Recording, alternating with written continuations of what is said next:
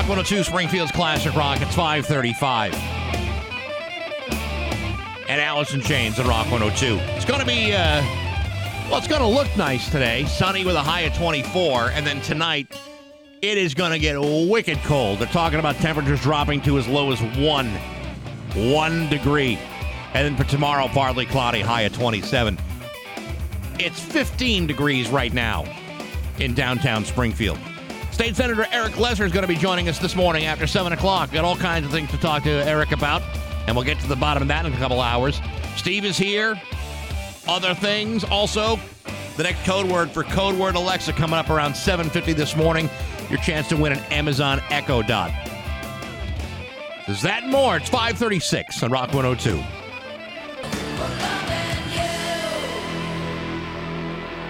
Rock 102, Springfield's Classic Rock. It's 552.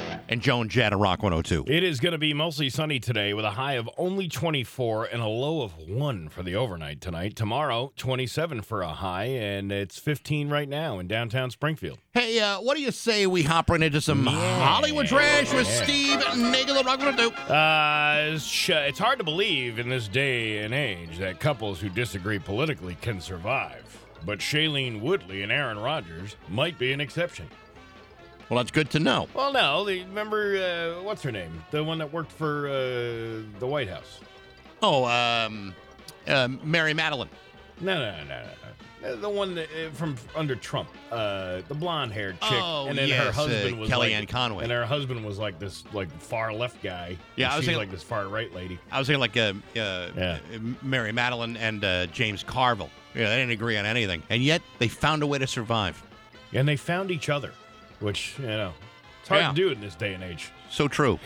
Uh, so-called source says they quote disagree on a lot of things, but they decided early on in the relationship to just not argue about them. The source adds, "quote She is not someone whose mind you can change, uh, so Aaron hasn't even tried." Aaron has indicated that he's no fan of the political right or left, but he's gone pretty deep into anti-vax territory, even though he claims he's not an anti-vaxer, and he's been pretty critical of the president lately. Uh, Shailene tends to champion liberal causes and supported Bernie Sanders when he ran for president in 2016. It's like a, a mismatch made in heaven. Sometimes the uh, the best relationships are the ones that don't dance in that territory. Yeah. Does he know that a lot of people were rooting against the Packers because of that whole anti-vax thing? Uh, yes, I'm sure he's quite aware of that. Ask me if I think he gives a rat's ass. I don't think he cares. I don't think he cares. No. No. Uh, let's see. Uh, John Krasinski's next movie, If, will re- reunite him with Steve Carell for the first time since The Office. The cast will also include Ryan Reynolds, Phoebe Waller Bridge, and Louis Gossett Jr. How old is he? He's got to be up there, huh? Jesus, Lou, Louis Gossett. Haven't uh, heard his name mentioned anywhere. Let's see. Louis Gossett Jr. is, uh, he's like 80 something years old. 85. How about that? 85 years old. He was a badass. He was like, I like that guy. He had uh, he had a great line of movies in the '80s where he was like played these parts of like this badass. You know, I knew a, a girl whose parents made her go to confession because she saw an officer and a gentleman. She, wait a minute, say that again. I She- knew a girl Yeah. whose parents forced her to go to confession because she saw the film An Officer and a Gentleman with Louis Gossett Jr. Oh, We thought that was the most ridiculous thing we'd ever heard. a very Catholic family, I would imagine. Uh, a bit.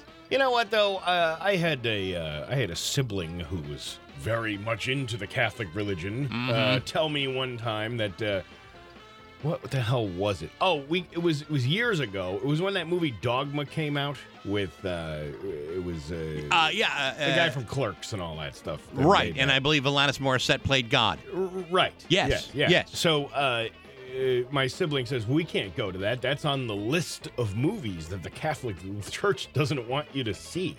She was following the list. And I was like, were you not just sitting in your living room with me 10 minutes ago watching the South Park movie and had no problem laughing at every F bomb and every other thing that came out of that? Yeah, And she like- goes, well, it's not on the list. I'm like, if it's not, oh, it Because they, made- be 'cause on they made fun of Satan. That's why. Uh, what, You making fun of Satan? Oh, oh, because, oh, because it's okay because you're making fun of Satan. Right. It's okay. That's so yeah, stupid. he's you know Satan opens himself up to all kinds of criticism. Disney has already responded to Peter Dinklage's uh, op- options. I'm sorry, opinions on the live-action remake of Snow White and the Seven Dwarfs. They said to avoid uh, reinforcing stereotypes, they are consulting members of the dwarfism community. I guess I can see his point, I suppose. I mean, he happens to be a little fella. Peter Dinklage? Yes. Well, yeah, But he's got the heart of a lion. Yeah, but he's not going to be like, well, yeah, get me uh, Shaquille O'Neal to play uh, play uh, Doc. You know what I mean? Like, Right, it's right, not gonna, right. I don't know. Never going to happen. David Letterman is coming back to Late Night with Seth Meyers for a guest appearance on the 40th anniversary show on February 1st. 40th anniversary of Late Night, right? Right. Yes. Because Seth Meyers has only been there for about eight years or nine years. You know, the fascinating thing about this Yeah. story is is now you are uh, it confirms what I have uh, didn't even realize that Seth Meyers still had a show. Yeah, apparently he does. And Counting Crows singer Adam Duritz will be the musical guest that night, too. Man, Talk they, about, they are uh, packing, they are stacking the deck. Getting out all the har uh, heavy hitters, right? Janet, Janet Jackson says Michael used to tease her about her weight, calling her names like pig, horse, slaughter, hog, and cow.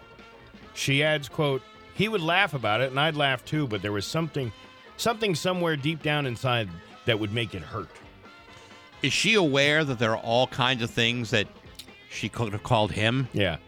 Hey, Michael, how was your sleepover the other night? Exactly With my all your point. friends. Exactly you my point. Freak.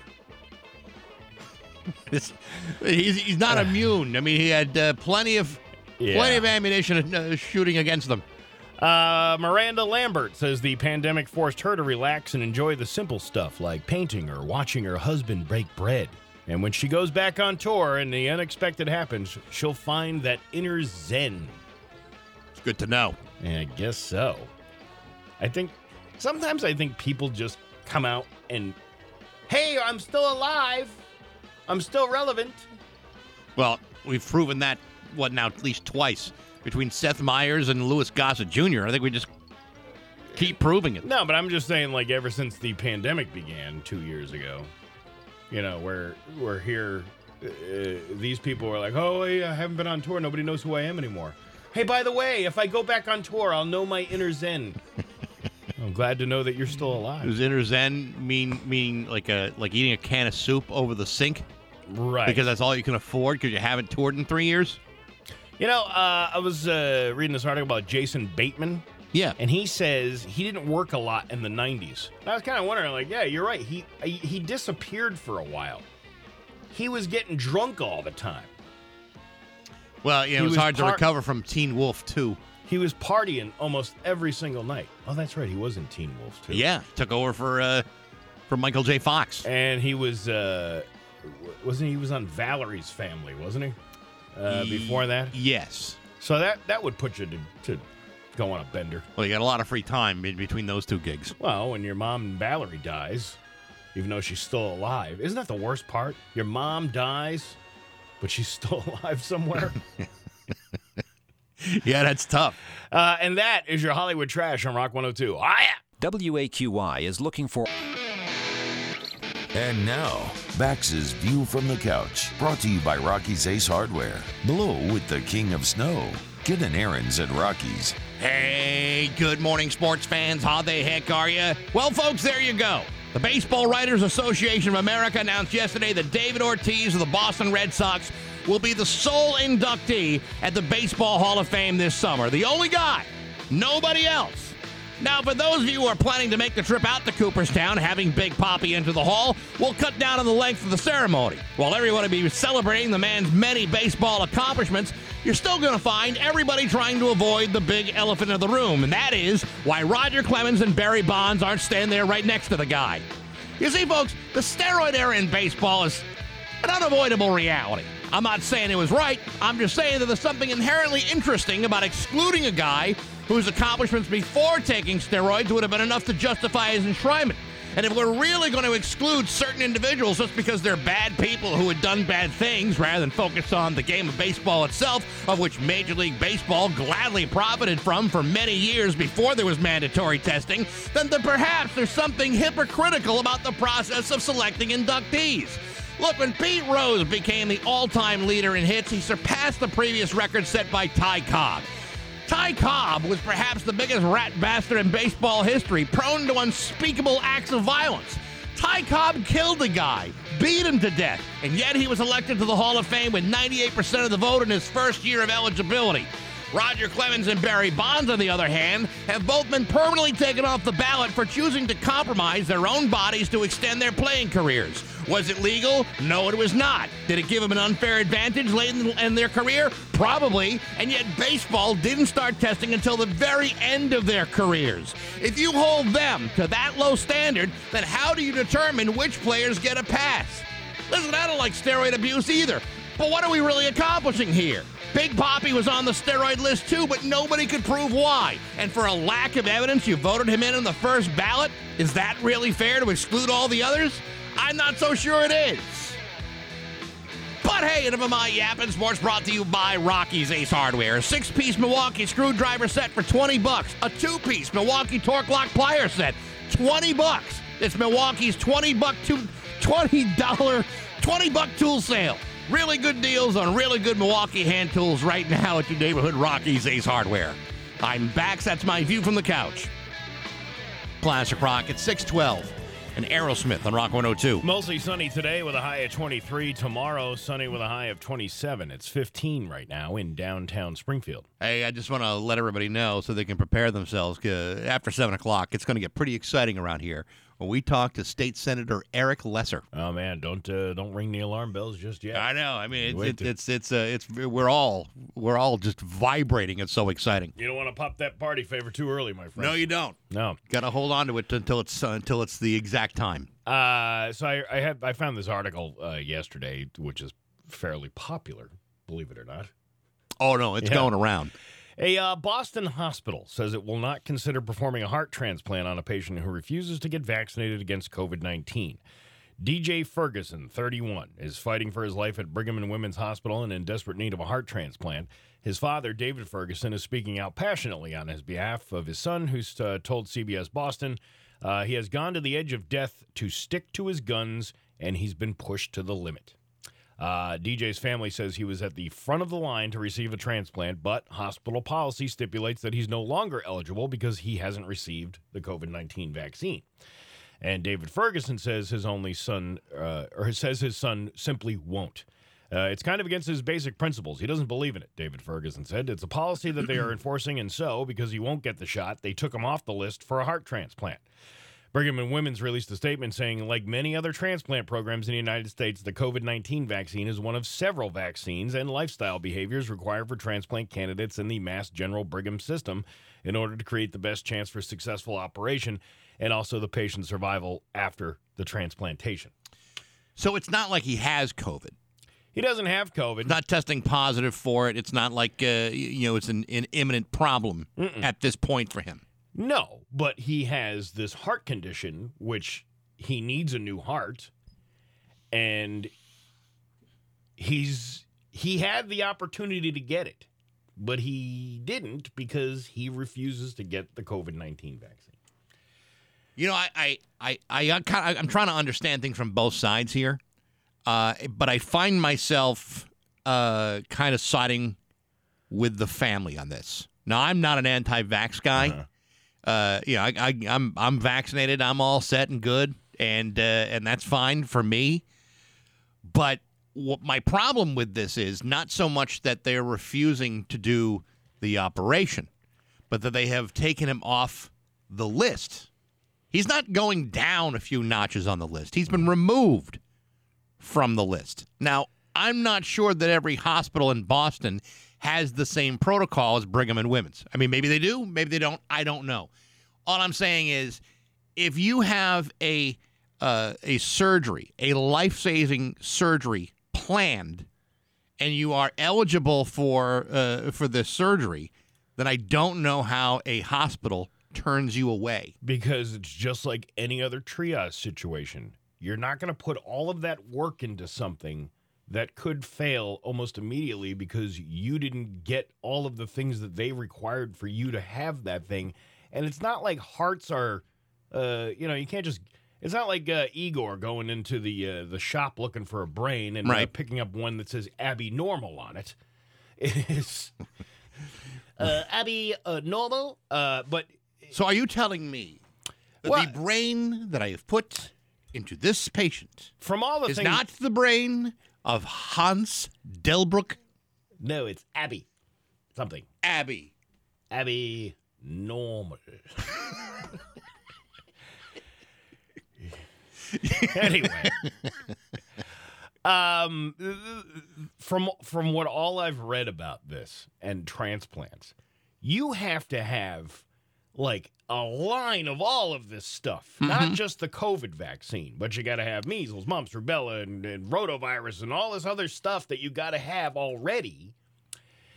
And that is required for any transplant. All right, so, patient. so let me let me ask you this because the the, the story that I got uh, doesn't specify this. If the patient is required to have a certain number of vaccinations and to be certain, uh, or to, or to fit into a certain protocol before he can be operated on, were there medications that he took while waiting for the surgery, for waiting to be on the list, and is only saying, "I don't want your COVID nineteen uh, vaccination." as far as I can tell from the article, it's the COVID nineteen vaccine that's the thing that's keeping him from getting this. I got it. then. I got it. But I don't. Well- thi- I ha- I don't know. See, that's the thing. Yeah, I don't I mean, because if you're saying, Yeah. uh, "All right, I'm behind on," uh, let's say it's um, uh, like a measles vaccine or or uh, uh, something for the mumps, you know, and he gets it like six months ago Mm-hmm. because he was he needed a booster of that and gladly took that vaccination, but is excluding COVID nineteen vaccination. Then, then I can then I can kind of see yeah, the so point. Uh, I, I I don't know. Apparently, Right. he's got everything else that he needed. It's just this one thing. see these are where the, these argumentations become very ambiguous because on on one hand you'd hate to see a guy who's on the list for for a new on a transplant list not get what he needs because of either a political agenda or a protocol which may or may not be fair or whatever but on the other hand if he's making choices along the way which are hypocritical of what he is required to do in order to receive that organ then I can understand the the uh, Brigham and Women's position. But I don't know enough information to say for sure which way to fall. I know for the family, I would say, hey, listen, uh, you, you know, if he's if he's not eligible because of this, then let's drop him down on the list. Maybe not, you know, take him off the list completely. Maybe things change in a year. Maybe things change in six months. That's what I'm saying. They could change in six They months. could because this thing is in a I constant cycle right now. But there's also so many people out there in need of tr- organ transplants, and there's a very lack of availability of those organs. True, but it's uh, what's the percentage of these organ transplants that fail because of regular organ rejection? I don't know. But if the hospital's policy is to say this is what we've learned over the years that we've done, and these why these policies and laws are in place, mm-hmm. that this is what you have to do in order for us to do this operation. Right, but you know, as a father, yeah, and it's the father that's speaking out on behalf of his son. As a father, uh, you don't really want to hear about anyone's policy if it's a matter of life or death for your kid. Even at 31 years old, doesn't really matter. You un- you understand the argument for the father. I do, but I also would say, listen, dopey.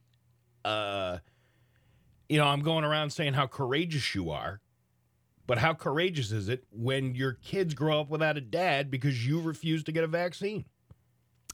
Yeah, I- you know, if it were me, if I if I'm the kid here, and and again, he's 31, not Yeah. a kid, but if I'm the son waiting for the the organ, uh, and I will die without a new heart, uh, I'll do whatever the hospital tells me to do. That's me. That would be my Yeah. choice. I think most people would. Yeah. Um, seems to me if it's a if it's an either or situation, you you take the vaccine and you you accept it because without it you die. I mean those are those are the choices you have to make. You're gonna die either way. I mean, listen, you're you have a good chance of living a healthy life Right. after this transplant. Yes. You have a very good uh, pos- probability of doing that. If you don't take the vaccine and you don't get the heart transplant, you're going to die. We have to give this heart to somebody else because these things don't just pop up all the time. It's uh, they're very rare in order to get these parts to these people. So the next person down the line, what's his uh, condition? Well, he's got a good probability of living uh, after this whole thing. There, there are so many stipulations to these organ transplants. There was uh, one thing I was reading about how Down syndrome kids can't get necessary heart surgery and heart transplants because the medical community sees that as a not worthy person of getting a heart transplant Right. because of quality of life. It's not about that they don't value the life of this person. It's a triage thing. It's just like anytime you go into an emergency room, the guy with the head wound is going to get treatment faster than the guy who's got a sprained ankle. Right. One of the problems that you have here is it's a it's really a, a matter of timing. I, I had a friend of mine who uh, who needed a, a liver transplant and uh, was very very sick for for years, and was on the list to receive a new liver. And I mean, you, you, you it's not like just you know, if uh, if I'm an organ donor, uh, it, it can go into just anybody. It's it's got to be a perfect match, otherwise it's going to get rejected, and you will have you will have wasted you know precious time and money, uh, and and everything else. But when he was on the list, and he got the call that a liver was waiting, Yeah. he was in surgery the next morning. I mean, it was fast. In this case, this kid's been waiting for a while. The heart becomes available, a match becomes available. Mm-hmm. He's got to make this decision quick. Even if he's vaccinated, you know, it's going to take a couple of weeks for him to be fully vaccinated. Yeah. You're going to have to move him down on the list, and you can hope maybe you can talk Well, him into and, getting this know, vaccination. And that's what I was thinking when I was reading this. I'm like, okay, you got the you have to wait three weeks before you get the two doses. How long is he going to live just sitting there in the hospital anyway? You know what I mean? Well, yeah. He, he could be. And the family said, well, we're trying to move him, but that could that could make him fall apart Right. completely. But the but the timing becomes essential here because you know if there's a match, you either got to do it right now, or you bring him down on the list until you can convince him to, to think otherwise. It would be really interesting to find out all of the details of this story and the timeline of how they found out that he needed a transplant versus when you know what I mean? Like be- right, and when one's become available. But but even so, I mean, if this is it comes down to this, I mean, I don't really see you as some sort of hero for refusing to get this. You're gonna choose death, Yeah. an imminent death, and have your family, your, wife has no husband, and your children have no father anymore. Yeah. If I'm facing death, my political agendas are out the window. That's that's, what, that- just me. That's what I'm saying, and and I don't think that, and this doesn't even sound like any kind of uh, medical exemption that he's trying to get, or religious exemption, or anything like that. This sounds like I'm gonna die on this hill. Well, let me, let me right. Well, let me ask you this: Is a flu vaccine required? Yes, there is a list of all these vaccines that you must have in order to get these transplants. This isn't So- and this isn't new. Well, this is what I started off the question uh, questioning you on. If the flu vaccine is an elective vaccination that you get every year to avoid getting the flu, and you had no problem getting that, but you had a problem getting your COVID vac- vaccination, it's hard. You know, for me, it's hard to justify one and not the other. If it, if it's if it's just purely a political point of view, I don't know if it's I don't political know. or not. I you, you know I don't know uh, how people think. You know I don't know. You know maybe this guy goes I don't you know the stuff that's been in my body, but then they don't think about all the other crap that was put into their body all these years Right. since they were born, and they had no choice when that happened. What, what would you do if if your child? What if it was your child? What if your your thing is I'm against these vaccines. Now your kid is sick in the hospital, could possibly die. Would you get would you then say okay, give him the vaccine? Um, or would you say, "Timmy, I'm really sorry. Uh I got some good news and bad news for you." The good news is nobody's going to make you take that vaccine. The bad news is you won't be around to see the results of what happens. Exactly. Yeah. Yeah. like I said, if it's a matter of life or death, my agenda goes out the window. It's 625 with Bax and Nagel and Rock 102. Let the savings begin. Allow me to introduce the highly anticipated all-electric 2022 Ioniq 5. Spend $50 to fill your tank or $7 to charge in 18 minutes. You choose. Lease a 2022 Ioniq Hybrid SE and receive 55 miles per gallon for only 305 a month. All Hyundais come with 3 years of complimentary maintenance and America's Best warranty, 10 years or 100,000 miles, and owner assurance. I'll pay you more for your car whether you trade it or not. Gary Rome Hyundai, 150 Whiting Farms Road, Holyoke, or online at GaryRomeHyundai.com. See dealer for details. Taxland introduces new ways to get your taxes done safely. Mail in your return information or drop it off at either Taxland. Both ways have you working with a Taxland professional on Zoom or over the phone using Secure Pro Portal so they can communicate with you while keeping your documents secure. With all the tax changes this year, it's imperative that you see a tax professional. With all the health concerns, it's imperative that you do it safely at Taxland, Boston Road, Springfield, and Cottage Street, East Hampton. In person visits are by appointment only. Call or go online to set yours up today. If your bath is old, outdated, and ready for an upgrade, don't wait any longer. Take advantage of New Year's savings from Yankee Home. With Yankee Home, custom bath and shower remodeling is now affordable for everyone. Your dream bath or walk in shower can be installed as soon as next week. Yankee Home has the most popular shower styles, patterns, and accessories in stock and ready for immediate installation. By working with an award winning member of the Better Business Bureau, your new bath is guaranteed to be done right the first time. And the folks at Yankee Home will put their name on it with a lifetime warranty. So don't put up with your old bathtub any longer. Get your custom bath or walk in shower from Yankee Home. Beautiful, affordable, and done right the first time. Mention you heard this ad on Rock 102 to take advantage of this great offer. Our listeners will get 40% off installation. And if you act right now, Yankee Home will also include a free shower fixture upgrade, valued at $500. But this new year offer won't last long, so call Yankee Home right now and tell them you heard this ad on Rock 102.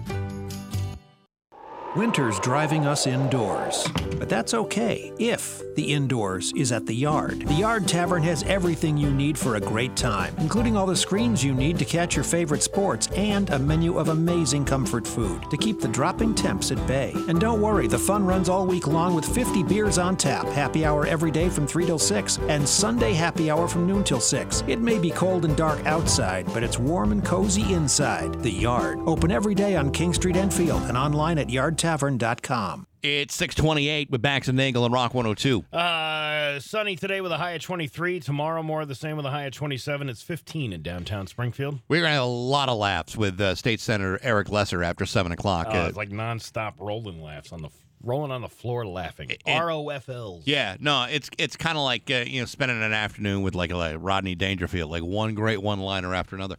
Anyway, uh, there's a couple of things uh, we'll be talking to him about. One, uh, the story about the cliff effect. Uh, there's some legislation that's uh, being worked on now, and uh, about how the cliff effect would have an impact on low income families. It, it, it- it's it's an interesting idea. We'll talk to him about that. He is also going to be running for uh, lieutenant governor. Ooh. So there's there's that too. So again, Like Er- Lieutenant Dan, no, like in uh, Forrest Gump. no. Like I said, Eric Lesser's much funnier than that movie. Ah, I would think so. and uh, so Eric Lesser coming up after seven o'clock this morning. Uh, hey, Bax, let's laugh. Tell me. Tell me what's funny. It's Bax and O'Brien's joke of the day Well, it's nice to find a fellow with a keen sense of humor. on Rock 102, Oh my God, that is hilarious. Springfield's classic rock. All right, so we put the thing out for the joke of the day. Yes. And uh, we got quite a few entries. okay. Some not that uh Not that good. it's not that they're not that good. They're, I can't use them. See, this is the problem I had last week when you were out. Is that you know there were some jokes that were uh, just god awful, and then there were some that were just too offensive for us to keep our jobs to tell another joke tomorrow. Yeah. Well, I got one for you. You ready? I'm ready. A naked. This is from Mo, by the way. All right, Mo. Uh, a naked man breaks into a church, right? Yes. And the police are chasing him all around. He's climbing up on this, he's climbing up on that, all Right, naked right. and everything. And they finally grabbed him by the organ. Okay. Oh, that's it. Oh, the organ, like the church organ. You weren't even listening to what I was saying. They grabbed him by the organ. Yes. Yes. But get it? Because he was by the organ. Yeah, no, that That's makes where they perfect grabbed him. sense. But it sounds like they grabbed him Yes. by the organ. Right now, they like that. Yeah, right. Which is a metaphor for something else. I got you. You know what I'm saying? that's a that's a fantastic Holy joke. crap. Booyah! 633 with Bax and uh, Nagel on Rock 102. It's time for news. Here's local radio icon Steve Nagel. Hey, uh, Pride stores getting sold. How Come on. that? Really? Yeah. New Tuesday night, uh, we're hearing from Bob Bolduc, owner of Pride Stores, after announcing he has sold his chain convenience stores and gas stations. All of them? I guess so. In a, Wow. in a news conference at the Pride headquarters in Springfield, uh, Bolduc said that the store has been sold to a private equity firm from Boston. Bolduc said the company, Arclight Capital Partner, is keeping the Pride branding as well as the all employees, and the new owners will manage it from a distance. Well, that's always good. I've uh, managed a few things from a distance too. Yeah, you don't really do a whole lot of managing when you're managing from a distance. Not really. Uh, Bolduc says he hopes the uh, public will not see a change in business or services. When asked why he wanted to sell, he just said it was time. Yeah, I, I- he's been around for God, since God Yeah. knows when, and Yeah. I mean, he's entitled to uh, retire or do whatever the hell, whatever the hell he wants. I suppose. uh, it wasn't. A, it wasn't. We should probably get him on the air. okay. Maybe, uh, just to talk to him. Sure. You know, Yeah. it was, it was the guy wearing the bow tie, right? He was the bow tie guy, right? Bob Bolduc.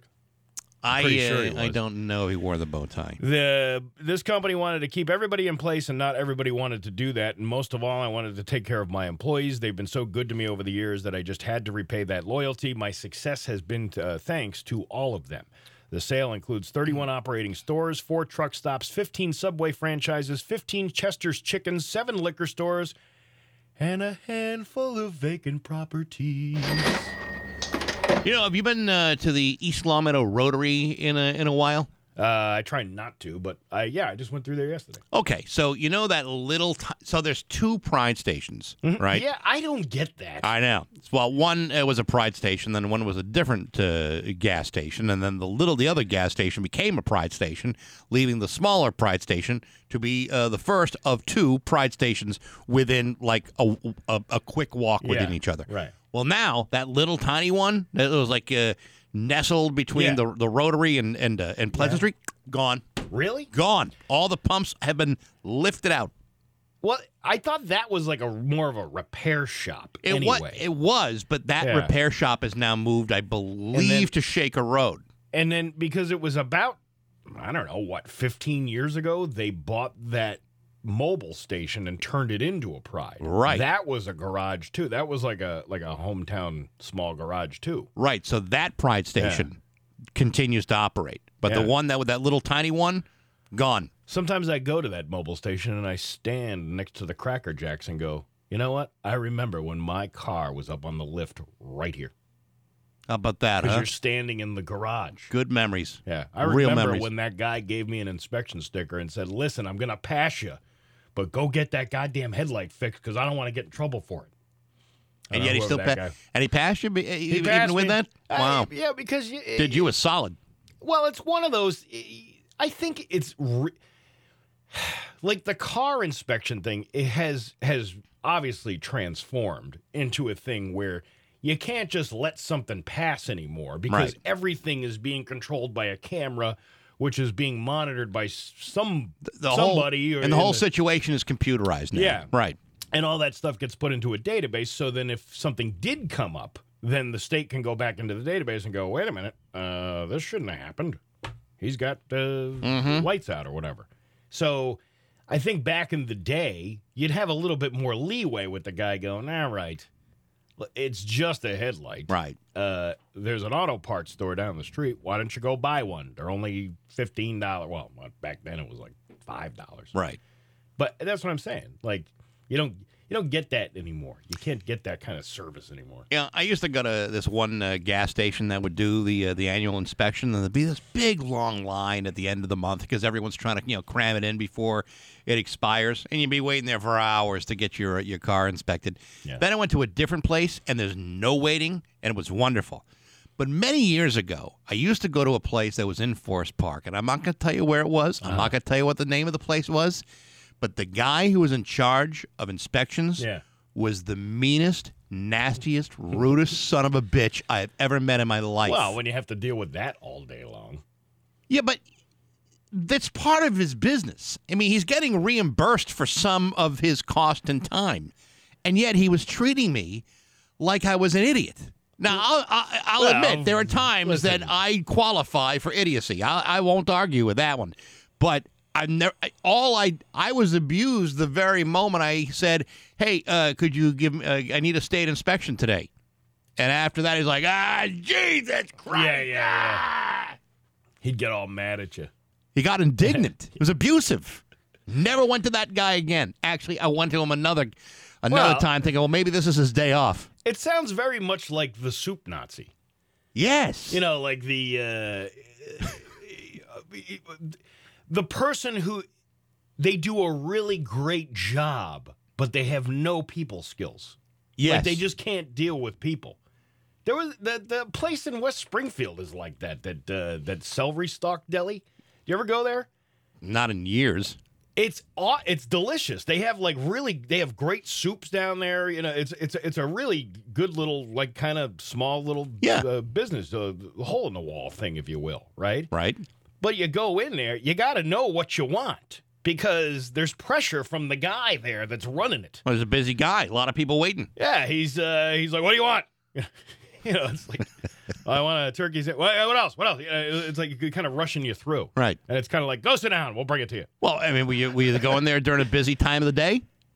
Well, it's always busy there, so yeah. All right, I well, then there you be. go. But, I mean, uh, you... I'm just saying, like you know, uh, it's that kind of thing. You're, I think people are willing to take a certain amount of abuse in order to get a good product. All right, but you know when it comes to like I st- would totally deal with that kind of attitude just to get that guy's soup because it's so good. All right, I can Yeah. understand that. But Yeah. if if what you are getting is the state inspection for your vehicle, Yeah, the abuse is not necessary when there are so many other places that you can go. But this guy kind of was was like the state inspection Nazi. He's like, he's probably not making jack squat off of the inspection. He's pro. I don't know how much. Somebody's got to text me or somebody. Somebody out there is a is a is a auto mechanic. Yeah. I, I can text somebody right now, but I don't have the time to do it. How much does the shop get for the state inspection versus how much the state gets? I don't think it's a whole hell of a lot. But if you're doing a I'm high, but if you're doing a higher volume business, Yeah, then it adds up. Yes, but if you could get more, if you did a brake job Right. for two hundred and fifty dollars versus making, you, you know, you you have, uh, uh, let's say you get twenty five dollars every car. Sure. You got to inspect ten cars before you get the two hundred and fifty dollars you would have gotten from the profit of the brake job that you just did. Let's say the labor was two hundred fifty dollars on the brake job. Right. That's what you get. But if you have a guy, but if you have a guy whose only job is to do state inspections, abuse should not be part of your business plan. Otherwise, take the sign that's at the end of your property that says you have a state inspection, in this case uh, with the number one on it for January, and hide it, and then don't do inspections because, frankly, no nobody looking for an inspection sticker wants to be badgered and humiliated like that. Yeah. um, yeah, but again, uh, you pick and choose your places to go. Well, if you didn't like the attitude, That's why I you stopped going. It, but you just said it yourself. There was plenty of other places to go. And I chose to go somewhere else. But I don't think that guy lost any business because you went somewhere else. There was probably somebody else going, yeah, you want to get your inspection done. Well- the guy's a little bit of a hothead, but you'll get your car inspected in about 10 minutes. there was no line the two Yeah. Mm-hmm. times I went to this guy because I'm pretty sure that everybody else figured him out before I got there. Listen, Bax, again, if you're only going to get X amount of dollars from a state inspection and you could make hundreds of dollars from a car repair, Yeah. uh, yeah, I'd be pretty pissed off about some jackhole But you like know you what? coming in there going, to inspection too. All right, but here's the problem. Yeah. If I go in there for a state inspection and I'm mistreated, I'm not going to go to that guy for a brake repair. I'm not going to go to that guy to have my transmission worked on because I'm not going to put up with that bad attitude. So he's actually turning away future business by abusing and badgering, you know, state you know, people who need the the sticker. Uh, my late father-in-law used to uh, love to argue with people.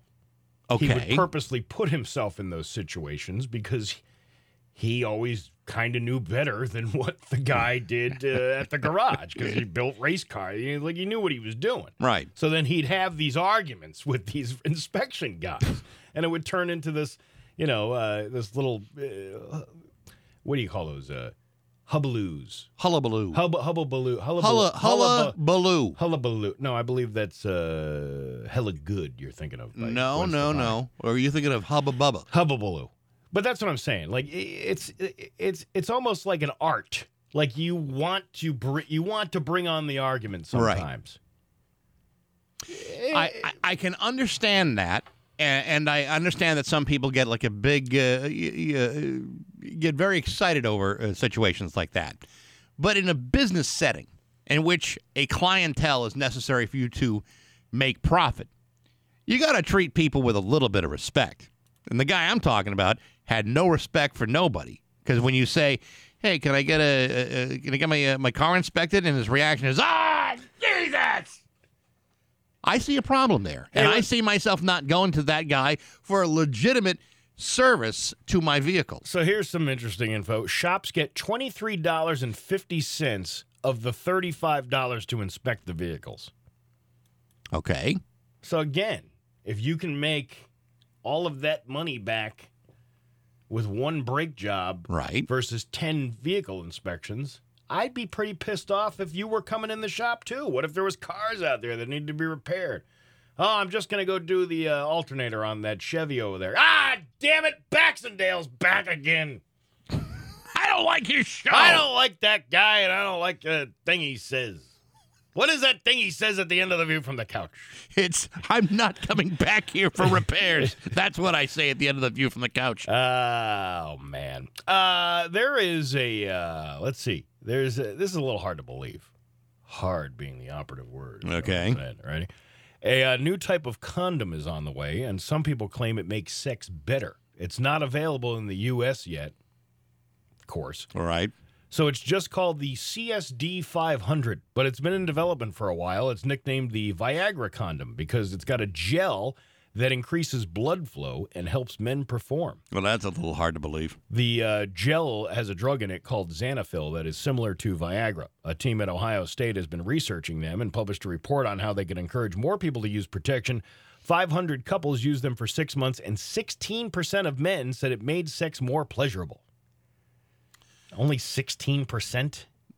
That means there's a good number of people that don't feel a thing. Uh, a lot of women agreed. 16% is around one in six. That's really not that many people. And another 67% said it's about the same as not using a condom. So 83% says it's as good or better, which I don't understand how they make those numbers there.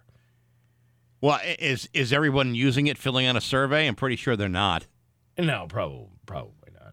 It's probably only the people they could find, Exactly. or the people that just said, "Oh yeah, I'll pretend I use this thing." I also find it hard to imagine that someone's using a condom and saying to themselves, "You know what? This is so much better with with with wearing one." Easy come, easy go. You know what I'm saying? I know what you're saying. Yeah. Yes. Your uh, Pioneer Valley forecast today going to be mostly sunny with a high of 23, an overnight low tonight of 1. Yay. Tomorrow, sunny and a high of 27. It's a beautiful 15 in downtown Springfield. I'm Steve Nagel, and that's the news on Rock 102. Oh, yeah.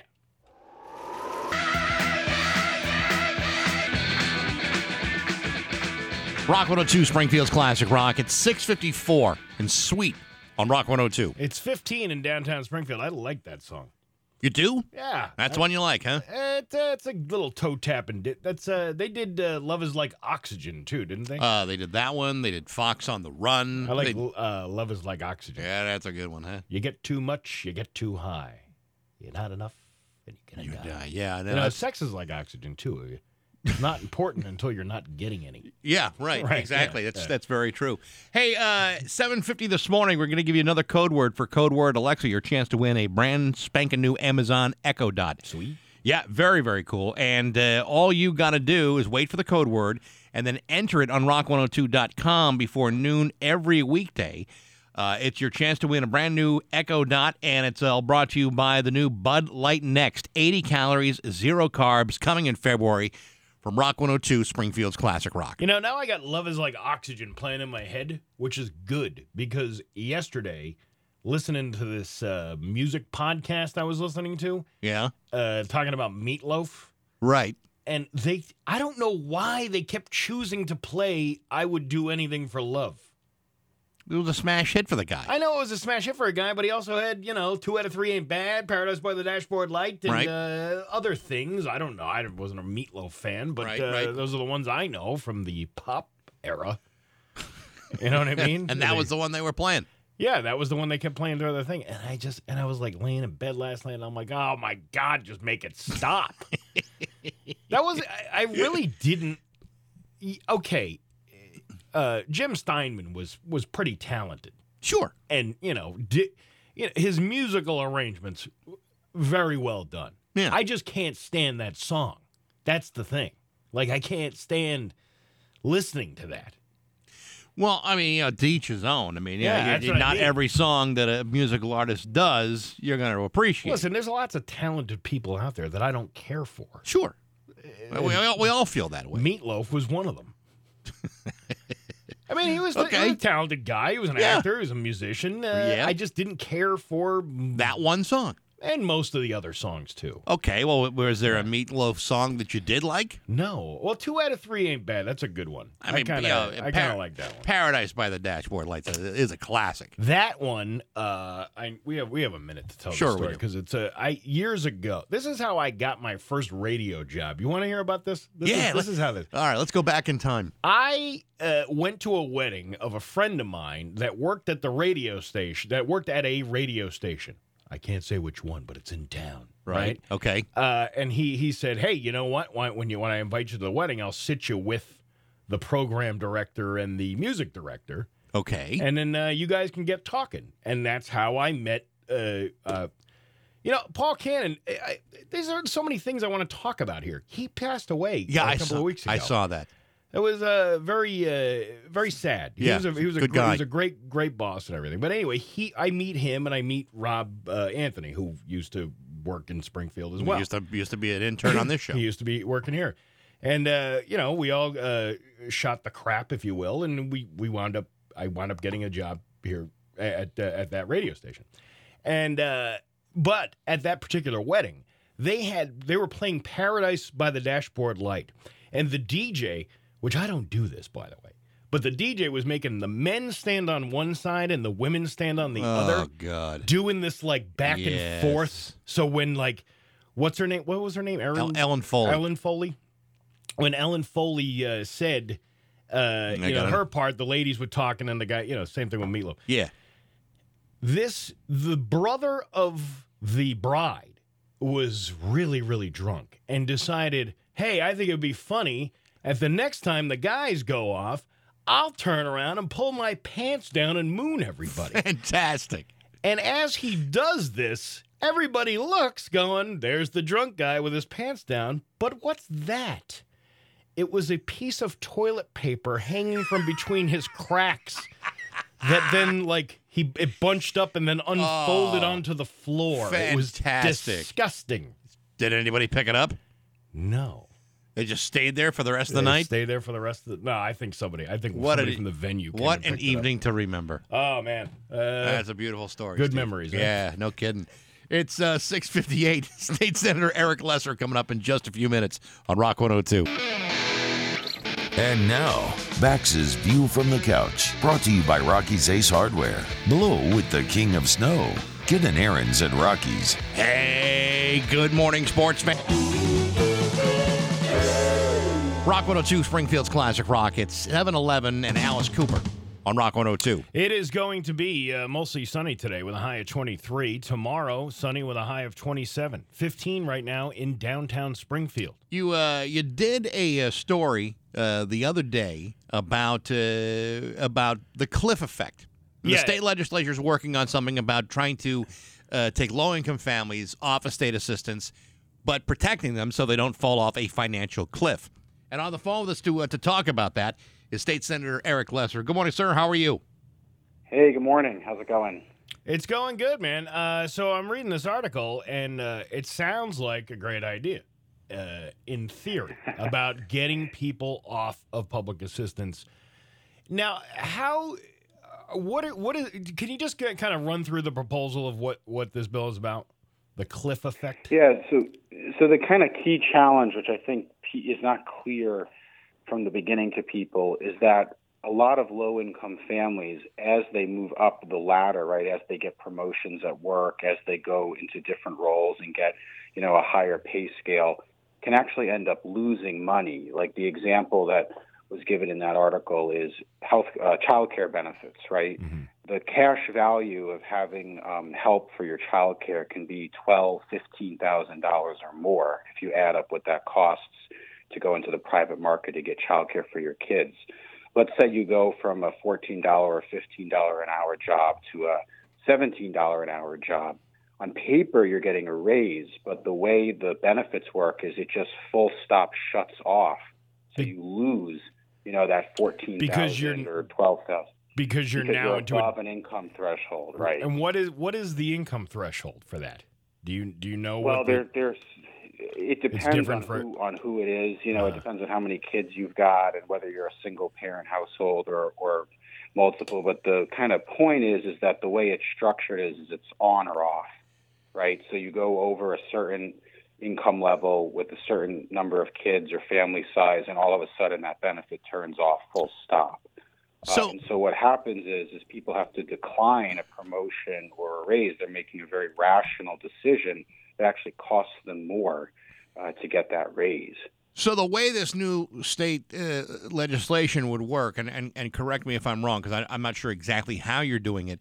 Are you doing it now uh, as these benefits being on a sliding scale, or are is there is it just you you maintain the benefits as is until you reach the next economic threshold?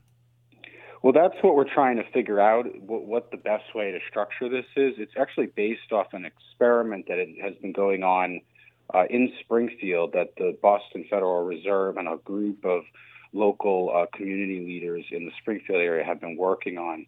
Uh, what what our legislation would do is it would create a pilot of 100 families, uh, and we would use uh, this this uh, device called the Earned Income Tax Credit. It's basically cash payments that are sent to lower income families. And the idea here is is that you would kind of supplement as they move up the ladder, you would kind of supplement cash assistance for those benefits and then uh, combine that with a savings account that gives people that cushion as they come off the assistance. Uh, and the idea is we would do this with 100 families, see how it works. If it works well, it's something that we could scale up pretty quickly from there to the rest of the state. So from from the state perspective, is it is it the idea of getting people off assistance to you know to save the state money, or are you just kind of moving pockets of money from one place to another to keep these people from insolvency?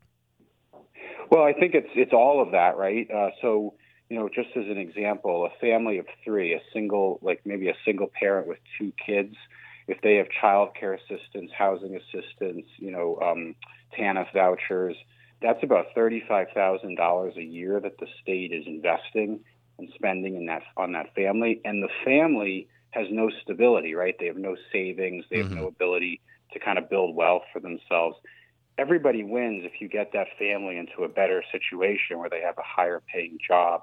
Um, the state doesn't have to put money in for that assistance anymore. The family can build their own wealth and their own future, and you're saving uh, taxpayer dollars. The other big thing is, is it brings more people into the workforce.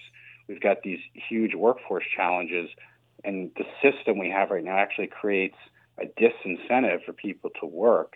Uh, if we structure this in a better way, people are really going to be motivated to get out there and you know take on a job, get a promotion, take on more hours, which is going to help with you know other issues we've got. Uh, it sounds like you're uh, prepping yourself for a run for lieutenant governor of Massachusetts. is what it sounds I was waiting for that. to Yeah, Yeah, you know, you Uh, know. so, so, all right, why, why, why not just the whole thing, man? Why not just go for the whole, the whole governor's office? well, because the specific role of the lieutenant governor, I mean, is something I'm excited about. I mean, historically and over the last several years, you've really seen that role become kind of like the engine room of state government. Mm-hmm. I mean, take take the uh, example we just gave on the cliff effects, right? I mean, that's a great example. As lieutenant governor, you got a lot of different pieces to work with. You've got the local community groups, you've got you know the state uh, welfare uh, and social service agencies, you've got the housing agencies, and you've you've got the ability in a in a role like lieutenant governor to bring all those people together to work on really implementing this stuff. And we've got the rail project, you know, getting closer and closer.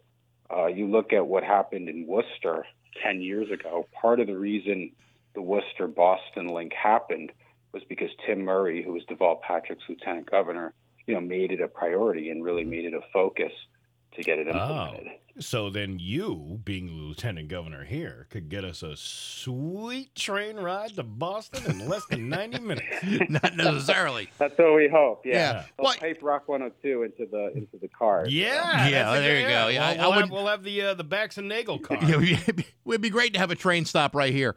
But but Eric, you know, we, we've we've talked to you before about about transportation, uh, you know, and there doesn't seem to be a whole lot of appetite in in Boston to really consider what makes the most amount of sense between you know Springfield and Boston, and you know a, a, like a high speed situation. There seems to have been like a lot of uh, a lot of uh, you know ears turned off when it comes to that kind of discussion as of right now, are we really any further along in that conversation, or are we just? Is it just you know you trying to to push it? Because I mean, it, as far as I can see, there's not been a whole lot of movement for what would be for the infrastructure that would be necessary to make that happen. Well, a couple things. I mean, first, it obviously is still, you know, a long-term project with, you know, and and, it, and is and is going to be a stretch and a lot to get done. But I do think there's been a big change in Boston, uh, and you can sense it. You know, earlier this week, uh, Congressman Neal and Congressman McGovern convened a call with the whole Western Mass uh, legislative delegation, uh, where we kind of talked through this opportunity with the Biden infrastructure money $9 billion coming to Massachusetts over the next 10 years. That is really the chance we've got to make this happen. And I can tell you, and you know, now in my campaign for lieutenant governor, I'm spending more and more time kind of talking to communities in Eastern Mass. The single biggest thing that people are telling me is stressing them out is housing costs. I mean, nobody can afford to live in Boston. The rents are skyrocketing, the housing's going up, and I think that's opened a window for us to think creatively about, well, wait a second. If you've got East West Rail, you know, Western Mass gets access to that red hot job market in Boston.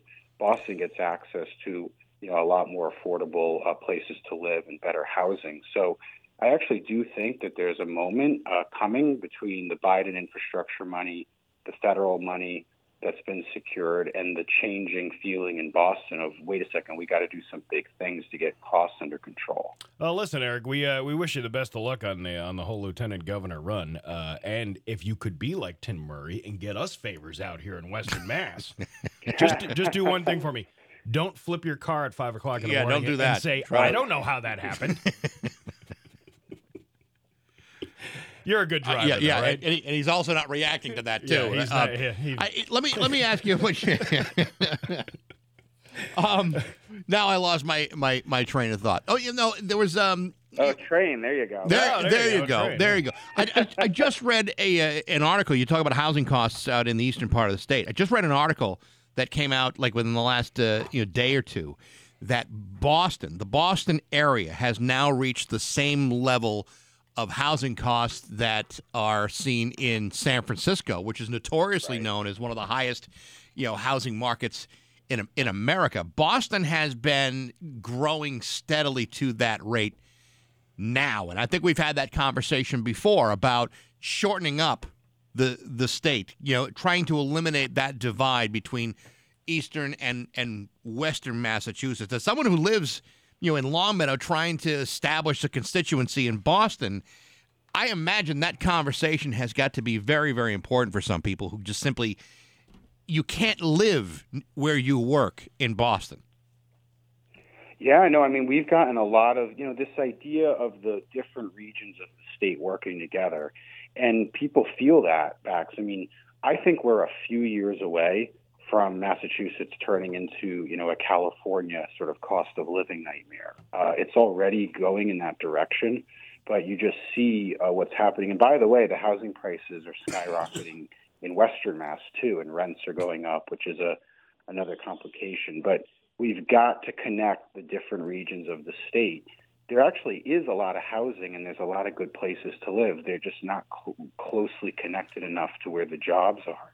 So if we make those investments, the other big thing is it would be it would take thousands of cars off the road and it would be the biggest reduction in, in greenhouse gas emissions and in auto emissions the state's ever done. You know, we've got really bad asthma rates in Massachusetts and this would be one of the biggest clean air projects the state's ever done and create thousands of jobs while we're doing it. So I, I, I have sensed a real sea change. Uh, we've got a lot of enthusiasm coming from people about about rail, uh, but of course, there's a whole bunch of other things we're you know we're working on too, like the cliff effects, which is really important for communities in Boston also. State Senator uh, Eric Lesser, who's uh, also now running for lieutenant governor. Uh, we appreciate the time this morning. Thanks for coming on with us. Hey, thanks for having me. You bet, Eric. Thank you. It's uh, 7, 723 with Bax and Nagel and Rock 102. Finding great candidates to hire can be like, well, Now, that's what I've been telling you, Bax. 730. We have news next to Rock 102. Is the power out in Hadley? Are there road closings in Westfield? Rock 102 is always live and local with up to the minute storm information and reports. Powered by Rocky's Ace Hardware, Winter Storm headquarters before and after the storm. Come play trivia at the Nines. Visit the bar at the 99 restaurant every Thursday night for 59 cent bone in wings and a chance to win 99 gift cards and other great prizes. The 99, always the real deal. If your bath is old, outdated, and ready for an upgrade, don't wait any longer. Take advantage of New Year's savings from Yankee Home. With Yankee Home, custom bath and shower remodeling is now affordable for everyone. Your dream bath or walk in shower can be installed as soon as next week. Yankee Home has the most popular shower styles, patterns, and accessories in stock and ready for immediate installation. By working with an award winning member of the Better Business Bureau, your new bath is guaranteed to be done right the first time. And the folks at Yankee Home will put their name on it with a lifetime warranty. So don't put up with your old bathtub any longer. Get your custom bath or walk in shower from Yankee Home. Beautiful, affordable, and done right the first time. Mention you heard this ad on Rock 102 to take advantage of this great offer. Our listeners will get 40% off installation. And if you act right now, Yankee Home will also include a free shower fixture upgrade, valued at $500. But this new year offer won't last long, so call Yankee Home right now and tell them you heard this ad on Rock 102. Let the savings begin. Allow me to introduce the highly anticipated all electric 2022 Ioniq 5. Spend $50 to fill your tank or $7 to charge in 18 minutes. You choose. Lease a 2022 Ioniq Hybrid SE and receive 55 miles per gallon for only 305 a month. All Hyundais come with three years of complimentary maintenance and America's Best warranty, 10 years or 100,000 miles, and owner assurance. I'll pay you more for your car whether you trade it or not. Gary Rome Hyundai, 150 Whiting Farms Road, Holyoke, or online at GaryRomeHyundai.com. See dealer for details. Who knows grow? He knows grow. Brett, the owner of Nor'easter Organic Life Hydroponics, 515 College Highway in Southwick, where knowledge comes first and products come second. Need a professional eye to set up your indoor garden? Looking for pest management or irrigation expertise? Stop and see Brett. He knows grow. Deep discounts on lighting, nutrients, and grow kits. Nor'easter Organic Life Hydroponics. Check them out online at nor'easterorganiclife.com or like them on Facebook. 733 with Bax and Steve Nagel on Rock 102. It's time for news, and it's brought to you by Yankee Home Improvement. Call now and you'll receive 40% off installation. Plus, if you mention Rock 102, you get a free shower fixture upgrade valued at $500. YankeeHome.com. Here's local radio icon Steve Nagel. Oh, man. Countdown is on. Uh, which one is this? Uh, Kelly Reardon's getting married on Saturday. right on her Instagram page. Four Yeah. days, eight hours, and nine minutes. Wow. You gonna be okay with that? Yeah, I'll be fine. Yeah, I'll be fine. Well, you got a nice, uh, you got a Oh, nice I- lady I- friend now. listen, You're doing I, fine. I, listen, I got, I got, uh, I got, I got, I got, a prize. no, That's- you did. She's for a, sure. No, she's a nice lady. She's a very nice lady. Kelly, uh, Kelly, who? What's her name? I Right, don't even know. you don't even pay anymore. attention to I her don't anymore. even know uh, that her name is Kelly Reardon. She's getting married in four days, eight hours, and nine minutes. Had no idea. I knew she was engaged. I didn't. I didn't know it was. Uh, you know, it was coming up. And you know what? I've been checking my mail slot. Yeah. For weeks. Yeah. Where's my invitation? I don't see an invitation. What do you what, what do you think? Uh, Golden Corral, uh, No, I, I don't. I don't think she settles for something like that. Oh, I, I think. don't know about that. I think she's gonna be probably doing it at some place very sophisticated and classy. like the Society Room or uh, what's that? Uh, what's that other fancy place in Hartford there? Oh, I don't even. I, I don't even know. But Cap- I'm. the Capitol Grill. Is that that? that Yeah, that's a nice. That's a nice Yeah. place. I, don't- I don't know if I'd have a wedding there. I mean, it'd be good for like a, uh, like a rehearsal dinner or something. Maybe if you, if you got the bucks to do it. Well, we wish her well. Yeah, probably was once a time where we would have pined and Yeah. thrashed around and uh, hangs with great deals of anxiety. But now she is somebody else's bride to be. She's got to be somebody's baby. Must be somebody. Well, congratulations Hey, to yeah, her. You know, congratulations, honestly, Kelly let's uh, you know, let's you know, let's uh, let's just be uh, quite frank here. She's a lovely lady and deserves nothing but happiness, and she'll get our well wishes. Uh, just wish I got an invitation. Me too. Springfield Fire Department uh, was called to an, a car accident that involved a rollover. According to the uh, release from the fire department, they were called to a coup car accident that happened, a two car accident that happened on 763 Allen Street. Furthermore, one of the cars had rolled over as shown in the pictures below. So everybody look at your radio and right. look at what I'm looking at. It's on 22. This thing uh, is flipped right upside down, right in the middle of the street. Both drivers were reported to have been uh, treated on site. No further details were released, but we do have a nice picture of an upside down car. Uh, this is on 22. You say? Yeah. Yeah, I don't. Uh, I don't see it yet. But oh, uh, you got to dig deep. I don't want to go digging deep Well, why not? because I'm too busy looking at the you know pictures of. Uh, Kelly Reardon's uh, you know, yeah, bachelor, you're- you're to bachelorette party. I'm. I'm too busy looking at the, uh, the, the the shower pictures. Uh, an optometrist from Carlisle, that's a place in Massachusetts, by the way. Yes. uh, was indicted for falsely billing Mass Health for care he never provided to nursing home residents. According to a news release from the Attorney General's office, 74 year old Dr. Frederick Wagner Jr. was indicted on one count of each Medicaid uh, false claims, larceny over $1,200, and obstruction of a criminal investigation.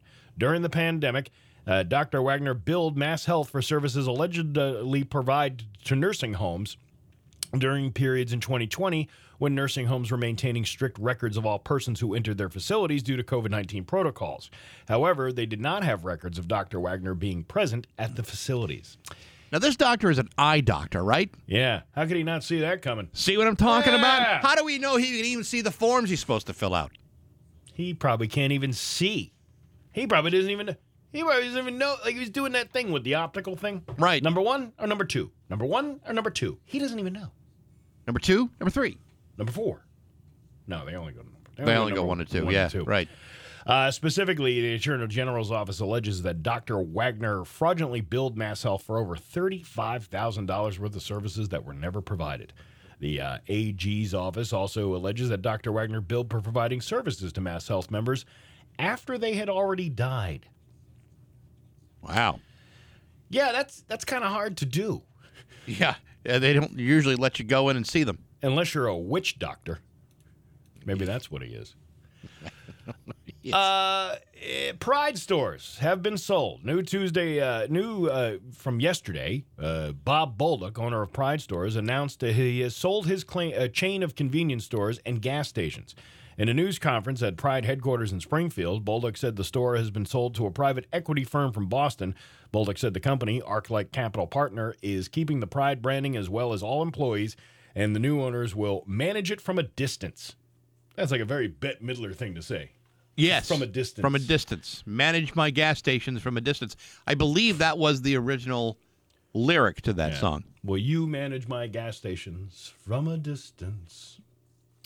You know, uh, the guy owns a lot of property. You know, a lot of, a lot of. I mean, it's not just the gas stations. It's like Subways he owns Uh, and a bunch of other stuff. The sale includes 31 operating stores, four truck stops, 15 Subway franchises, 15 Chester's Chickens, seven liquor stores, and a handful of vacant properties that have plans to be developed. Now, I, I don't know what uh, Bob Bolduc's age is, but you got all that stuff. Uh, you know, there comes a time when you just got to say, you know what? I think it's time for me to retire. Hang it up. You know, what am I? What am I sticking around for? Why am I? Uh, why am I dealing with all the headaches? The thing, the thing I don't get it when you like you start building a property and then you sell the business.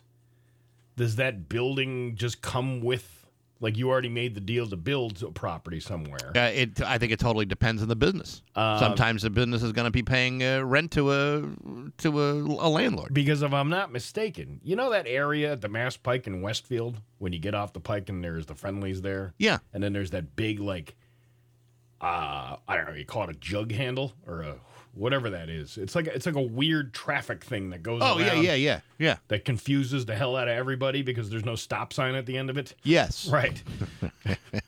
you don't have to stop, is what it is. You just The keep cars going. coming around the circle. Well, in that circle, they're building, I believe, a Starbucks and a Pride station in on that property. I believe it's Pride. I could be wrong. So if somebody has more information than me, you can Right. obviously call me out on it. Well, it could be a, a pride station that was planned out before That's what I'm the saying. sale. Like, sure. Must be uh, going on because I'm like, I can't imagine them stopping that project in the middle of it going, well, he gave up. We're giving up too. We're leaving. Walking off the job. Well, you look at the, uh, Dave Ratner. You know, perfectly good example of a guy who uh, you know had this huge, huge empire of pet and soda shops all over uh, all over uh, the area. Well, you know, now he's uh, he's sold off all the uh, all the locations, and he's uh, that's the happiest I've ever seen the guy. He's relaxed. He's he's got a spring to his step, which is not easy for a man his age. And I tell you what, he's uh, he's thrilled to be uh, retired, happy as a clam. I would be too. Well, if I'm you- Bob Bolduc, I would sell it all and say, you know what? Time to time to pump that golden nozzle in the sky. And by the way, I don't mean to confuse golden nozzle with pride. Well, uh, you know, uh, with in the in the case of Dave Ratner, uh, once you've fleeced an entire community of Oh, come on, money, will you then, stop, uh, stop. then you move on and you Fleece sell it. and you- nobody. and you open up another store. Stop. So- some other store that sells two different things, like uh, spatulas and dog food. Like you could, do, you could, he could still Right. sell the pet food there. Yeah, right. Dave's spatula in Dog City. Yeah. Uh I this is I don't understand this article, but I'm going to read it anyway. You ready? Never stopped you before. Stop and Shop has partnered with Boston-based nonprofit About Fresh in an effort to increase fresh food access across the Commonwealth. Eligible customers will now be able to purchase healthy food with a prescription from their healthcare provider. What? Yeah. According to this press release, About Fresh's new Fresh Connect program gives healthcare professionals the option to provide people with prepaid debit cards that will allow them to buy any fresh food product from a participating stop and shop store. The program is now available at more than 100 uh, locations across eastern Massachusetts and will expand to uh, more locations in the spring. About Fresh said they look to eradicate food insecurity and improve public health. Josh Tr- uh, Trautwein, uh, About Fresh CEO, said ensuring that all communities have access to fresh fruit and vegetables is especially important in the midst of the COVID 19 pandemic. So your doctor can now Like he, he can Okay. prescribe produce. Hey, you want you to load up on some uh, apples? Is my uh, is my health insurance going to pay for this? Uh, let's see. It's uh, six months to your next visit. You're going to need uh, three pecks of apples to get you to that day. Ooh, I can only have a bushel. An apple a day will keep me away until that uh, you know 180th day that you do that you come back here. Why not? Wow, that's uh, that's interesting. I mean, I, I'm not sure how that really works, though. Prescription fruit. I, I would think my doctor's got other things he's got to do than you know provide me with a prescription for, say, like leafy greens. Um, yeah, that's kind of stupid, isn't it? I mean, couldn't I just go to Stop and Shop and just buy it without having to bother my doctor? But what I don't understand is because it doesn't say this anywhere in the article. Who's providing the debit card? It's a good point. It's not the insurance company. I think Hello Fresh is the people that are, uh, or whatever the name of that. What is it? What did I call it? Hello, uh, yeah, whatever. But Whatever but, the name of the but you still got to reload the card, right? I guess so. You spend your money, you reload the card like you would do any other kind of uh, well card. Listen, once you get hooked on a fruit prescription, you're going to be like stealing prescription pads to get more fruit. Yeah, well, the guys like strung out on, uh, say, like plums. And then the I'm, not- pharmacist. I'm up to 15 plums a day. Yeah. And then the pharmacist looks at it and goes, wait a minute, six bananas? Didn't you just get 12 of them yesterday? yeah, but I dropped them on the ground. I need more. Yeah, you're you're you're creating a whole, you know, fruit reliant uh, society. Well, uh, and then one day Dole will be responsible for paying out the families of the people that got addicted to fruit. Yeah, class action lawsuit against Del Monte. Uh, police in Vero Beach, Florida got a call Saturday afternoon about a 30 year old man named Eric Bennett who was, quote, visibly intoxicated uh, on an unknown substance, or known in Florida as pretty much any day. Right? Yes. Uh, while they were talking to him, they noticed his pockets were filled with something because they were bulging out. So they asked him if he had any weapons on him, and he responded them. He responded by telling them that he had a bag full of syringes in his pocket, but he claimed they weren't for drugs; they were for fishing. Oh, I totally believe that. Like spear fishing? Yeah, like you're spearfishing trout. Yeah, with with, with a hypodermic needle. Yeah, he did. He did have a cigarette pack. Uh, he didn't elaborate on the fishing thing, and he didn't have any other fishing equipment on him. So it's not like he had line with him attached to the Yeah, needle. using his pockets as a tackle box. Uh, he did have a cigarette pack with a bag of fentanyl inside, though, so they arrested him for possession. He's uh, been arrested in the past for grand theft, drunk driving, driving without a license, and possession of drug paraphernalia, and he's due back in court next month. Oh, he'll beat it because of the whole fishing thing. Yeah, I was just uh, spearfishing trout with my heroin needles. No heroin in the needles. I just want the fish. Well, that's uh, crappy pro life tips you got right there. Hey, uh, when you run out of fishing hooks, just use one of your heroin needles to spearfish your next dinner. You're, But, but he's transitioning away from all that terrible stuff like the heroin and fentanyl, and is now uh, you know strung out on Chiquita. It's like when you go to like a rest, like a fancy restaurant, they don't like present a fish with the uh, with the needle sticking out of the middle of it, a syringe right in the Yeah, right in the usually, center. you usually don't, but they don't normally serve it with a hook in its mouth either. We injected this uh, with lemon butter and fentanyl. Not fennel, fentanyl. Your Pioneer Valley. I clearly asked for extra fentanyl on my fish. Yeah, th- this doesn't seem like extra fentanyl. I paid $300 for it, but I only got a dollar's worth. Your Pioneer Valley forecast brought to you by Fogbuster Nitro Cold Brew Coffee. Nitro uh, Cold Brew Coffee from Fogbuster is velvety smooth and never bitter because Fogbuster is air roasted. It's going to be cold today, uh, sunny though, with a high of 24, uh, overnight low of 1. And tomorrow, sunny with a high of 27. It is 13 right now in downtown Springfield. I'm Steve Nagel, and that's the news on Rock 102. Aw, yeah. If you're an HVAC tech, you've chosen one cool career in a hot industry. Now you need a workplace that feels just right. By Rocky's Ace Hardware. Blow with the king of snow. Get an Ariens at Rocky's. Hey, good morning, sports fans. How the heck are you? Well, folks, there you go. The Baseball Writers Association of America announced yesterday that David Ortiz of the Boston Red Sox will be the sole inductee at the Baseball Hall of Fame this summer. The only guy, nobody else. Now, for those of you who are planning to make the trip out to Cooperstown, having Big Poppy into the hall will cut down on the length of the ceremony. While everyone will be celebrating the man's many baseball accomplishments, you're still going to find everybody trying to avoid the big elephant in the room, and that is why Roger Clemens and Barry Bonds aren't standing there right next to the guy. You see, folks, the steroid era in baseball is an unavoidable reality. I'm not saying it was right. I'm just saying that there's something inherently interesting about excluding a guy whose accomplishments before taking steroids would have been enough to justify his enshrinement. And if we're really going to exclude certain individuals just because they're bad people who had done bad things rather than focus on the game of baseball itself, of which Major League Baseball gladly profited from for many years before there was mandatory testing, then, perhaps there's something hypocritical about the process of selecting inductees. Look, when Pete Rose became the all time leader in hits, he surpassed the previous record set by Ty Cobb. Ty Cobb was perhaps the biggest rat bastard in baseball history, prone to unspeakable acts of violence. Ty Cobb killed the guy, beat him to death, and yet he was elected to the Hall of Fame with 98% of the vote in his first year of eligibility. Roger Clemens and Barry Bonds, on the other hand, have both been permanently taken off the ballot for choosing to compromise their own bodies to extend their playing careers. Was it legal? No, it was not. Did it give them an unfair advantage late in, their career? Probably. And yet, baseball didn't start testing until the very end of their careers. If you hold them to that low standard, then how do you determine which players get a pass? Listen, I don't like steroid abuse either. But what are we really accomplishing here? Big Poppy was on the steroid list too, but nobody could prove why. And for a lack of evidence, you voted him in on the first ballot? Is that really fair to exclude all the others? I'm not so sure it is.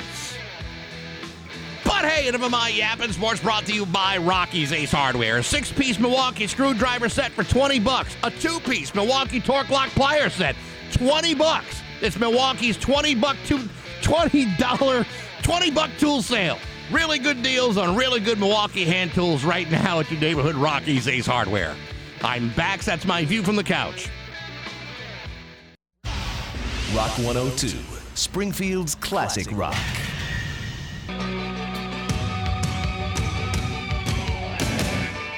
Rock 102, Springfield's Classic Rock. It's 809 and Billy Idol on Rock 102. It is going to be uh, mostly sunny today with a high of 24, uh, an overnight low of 1, and tomorrow, sunny and a high of 27. It is 13 right now in downtown Springfield. Now, I think I figured this Charger thing out. What do you got to do?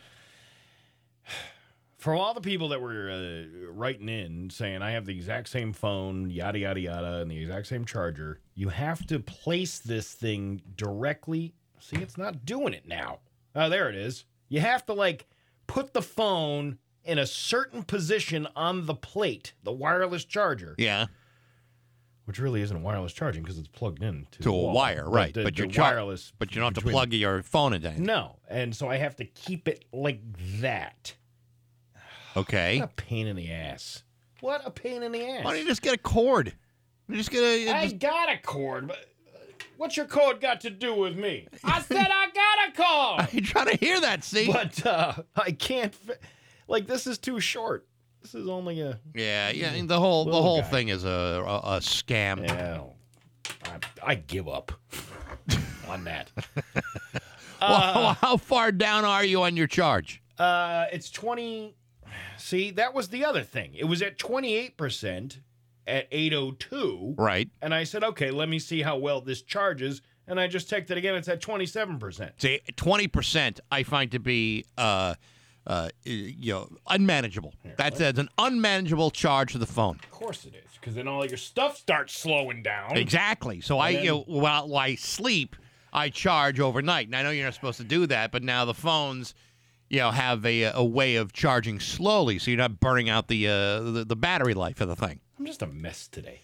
Yeah, I am too. I uh, I don't know why. I'm just exhausted, and uh, and frankly, this whole entire show is getting in the way of me getting enough rest. Uh, I don't, this is ridiculous. Stupid items that I buy.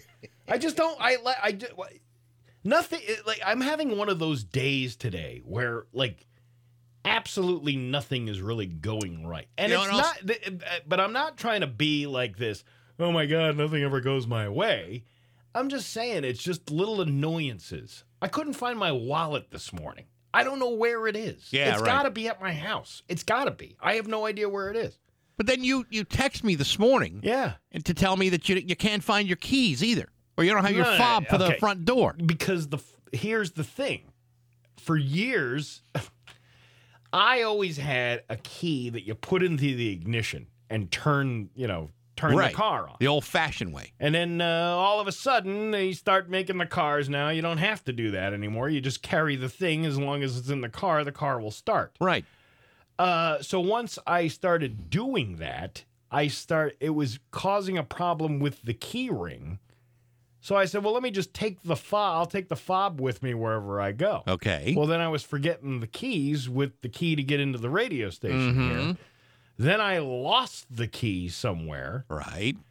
And then uh, finally, when they gave me a new one like two years ago, I said, you know what I'm going to do? I'm going to put this in my wallet. That way I know I'll have it every day. So that's so why. that's okay. why. Right. Yeah. So yeah. the thing is in my wallet. Because we have, I'm not going to let the, anybody know what our system is, but we have a little system. If someone forgets their their fob for the front door, we got it all worked out. Well, it's the uh, the uh, XP five thousand. Uh, exactly. system. It's a Yeah. very complicated, very technologically Yeah. sound and secure way of making sure you can still get in the building when we're busy. right. So uh, we do that. Now I know that what it, what it's like to forget stuff, Mm-hmm. a wallet, keys, a phone, whatever, and it ruins your day if it's like the first thing you do in your day. Like you don't recover from something like that. It ruins my day because I have other things to do Right. that require the use of the wallet. You know what I mean? Yeah, I know. I know. Maybe getting pulled over, perhaps. You know, where's your license? You don't have that. Right. And, You know, a, and a cop into- doesn't want to hear that you've lost your wallet. No, no, they they really don't want to hear that, and they'd love to give you a ticket for that as well. Right. Uh, but you know, I need it for other things, so I'm gonna have to go all the way back home and then go back out and do what I need to do. right. This sucks. Yeah, I'll give you a, a perfectly good example of something that's happening in my life this week. Yeah. So, uh, in my house, in my living room, we have a television, and the television is hooked up to an Apple TV console. So that way I can get all the apps I need to watch uh, smart TV. I got them all. I got Hulu, I got Netflix, I got uh, you know Amazon. Uh, I got them all. Uh, it comes with a with a remote control, which is very very small. You know, like most Apple products, it, it, it can easily get lost. We haven't been able to find this thing in four days. We looked under the sofa cushions, we can't find it. We looked under the sofa, we can't find it. I have no idea where it is. Now, what I can do is use the phone as a remote control for the Apple TV. So you think problems are all solved, right? No. It's not. It doesn't work Yeah. very well. It doesn't work the same. And it doesn't adjust things like volume, which the Apple TV remote would do. Yeah. And the TV remote that we have, the one that came with the set, uh, the batteries uh, leaked in the thing, so it's ruined. It's all jacked up. God. Yeah. So you know what we've had to do like the last four days? What? We had to get up off the couch and walk to the TV and press buttons to adjust the volume. Yeah. It's like we're living in prehistoric times. Isn't it funny though how we will not take the extra step to fix the problem? We will only band aid the problem by making our lives more inconvenient by doing things like turning the television set off and on with the button. Manually. Can you Yeah. even imagine that in 2022 I people are know. still doing that? Well, they are in the Baxendale house. It's uh, it's it's one of those things. It, it's there. There's several things around my home that like, I- I just kind of like pretend that they're not happening, right? Yes. But I know I need to do this. But it, it it's also takes time for somebody to come out and repair things, and you know. Uh, and I had planned to do all this repairs while I was on vacation, but then I got COVID and Right. blah blah blah. But uh, I have this kitchen sink. Now, the kitchen sink that came with the house, I'm not a big fan of. It's one of those side by sides, but they're very shallow. Oh, yeah, I don't like that. I don't like that. You I get want- water everywhere. I want a big, deep sink, like a big tub. Yeah, and right. That's what. So then I the the guy who does this, uh, he was so busy, and he finally had a chance to come up, and we're gonna be doing this soon. Right. But right now, the sink is like th- it's got one of these faucets on it that curves at the top, Yes.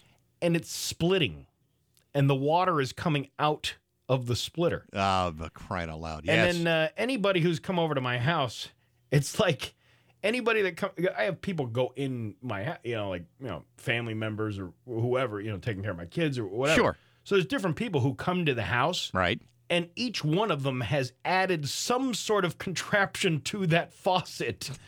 In order for it to not leak all over the place. Right. So now it's and and the water like does this because the thing's not hooked. It was something with the hose. Yeah, yeah, yeah. With the thing, and it's not working right. But rather than like an emerg call an emergency, hey, I need a new faucet and sink.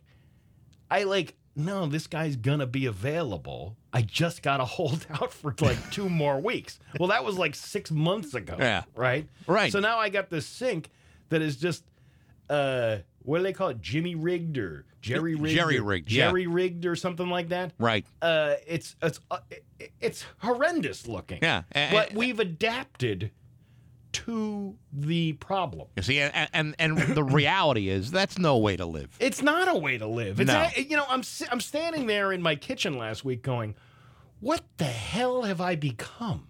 Like what have I done Yeah. that I have neglected this for so long that this just looks like the trashiest thing I've ever seen in my life with duct tape and flex tape and everything else that's around this faucet." It was uh, suggested the other night that we maybe uh, take some time to actually look for the Apple remote so we don't have to do uh, the long walk from the couch to the television. Yeah. And we uh, we spent all of two minutes uh, looking for it, and at some point we both said, "Ah, the hell with it." yeah. The hell. There's almost like too much effort to look for something that makes our lives simpler. Yeah. You know, it's like what the And you don't what want to spend the money to buy another one. No, I don't want to. I don't want to do that. I mean, what's the point of that? I just, I just want to use the one I've got and not lose it.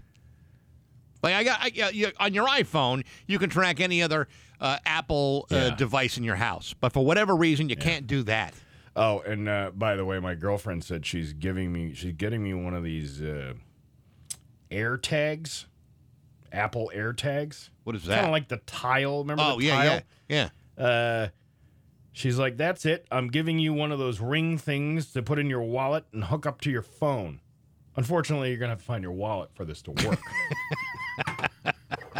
nice little jab in there at There the end, but go. still, Yeah, I know. Uh, but that's the thing. It's like I I need to I need to be. I need to be watched But you know, all the the- time. but I need to be somebody needs to to do. Th- I need an assistant at the house, You know, getting the- everything ready for me. The the thing is, these simple little problems Yeah, throw off the balance of your entire life. Like you're not balanced right now because you're in your mind. You're thinking, "Where the hell did I leave that wallet? Where is Right. And- that thing?" And we have things to do after the show, so Yeah. it's not like we I can just leave.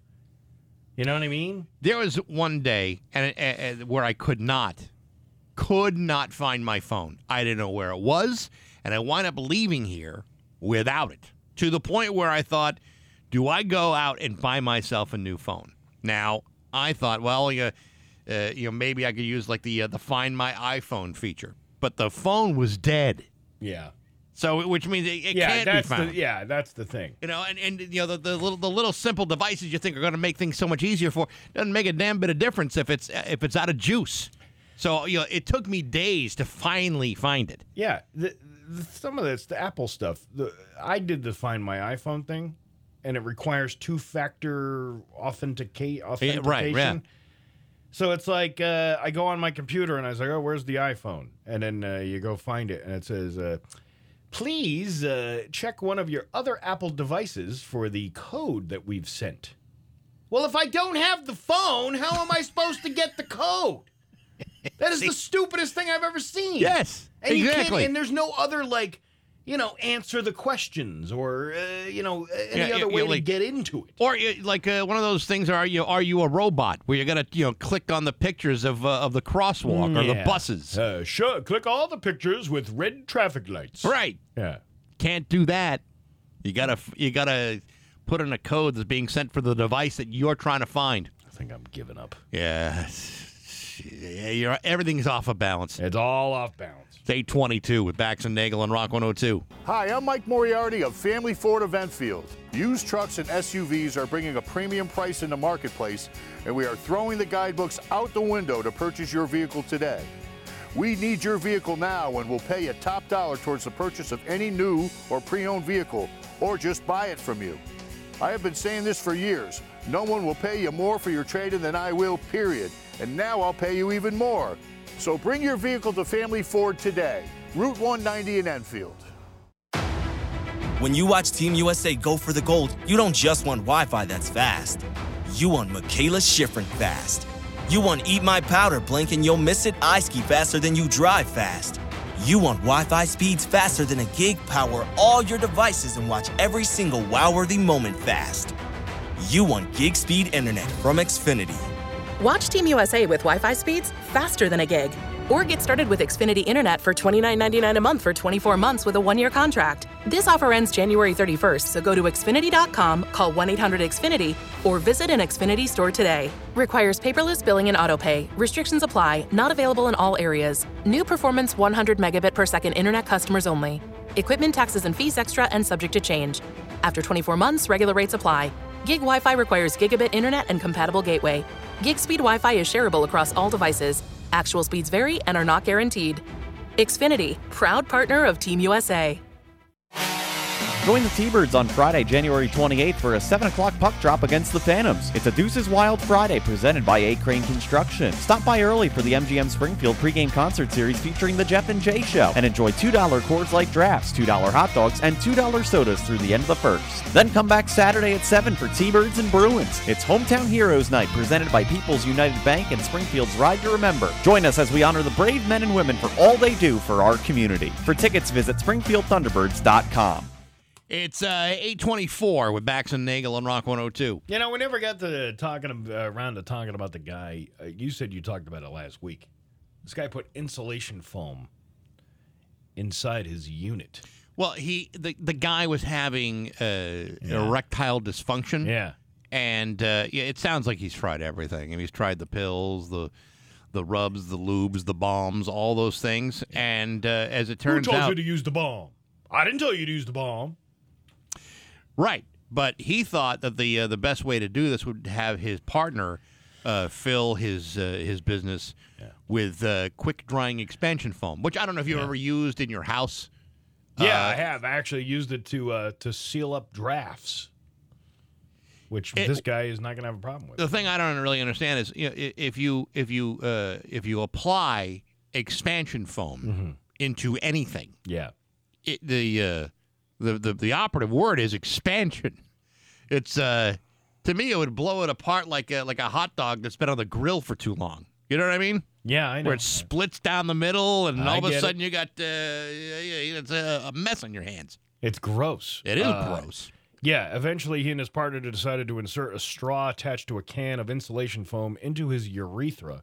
That's when the partner inadvertently pressed the button deploying the foam. Jesus. What now? No, not now. Listen, I'm going to count to three. At the, when I say three, that's uh-huh. when you go.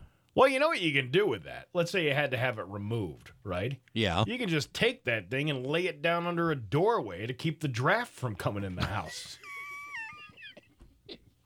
you ever see those things? Yeah, They're like those little big- beanbag those big things. snakes. Yeah, Yeah, right. You put them, you put 'em along the door. I Yeah. mean, you might have to use a smaller door, but uh, Yeah, it you what it is. point. Yeah, It's very effective. there's no drafts in the house today. But did you see what they removed from the guy? Because uh, you know they had to go in surgically and remove all of this yeah, expanded and it foam. was, and it was all hardened. And he didn't go to the doctor for three weeks, which I was like, what? It would take me less than three seconds to get myself onto an ambulance. Uh, yeah, he said it, he didn't. The report also added that if he wants to go and have reconstructive surgery, oh, he can have reconstructive surgery because he did some damage to it. You know, the, suc- the surgery was a success, Right. as successful as any penis surgery could go. But he had to have a psychological exam first before he get reconstructive surgery. Ah, Because apparently, saying this is the the part of the story which I think is interesting.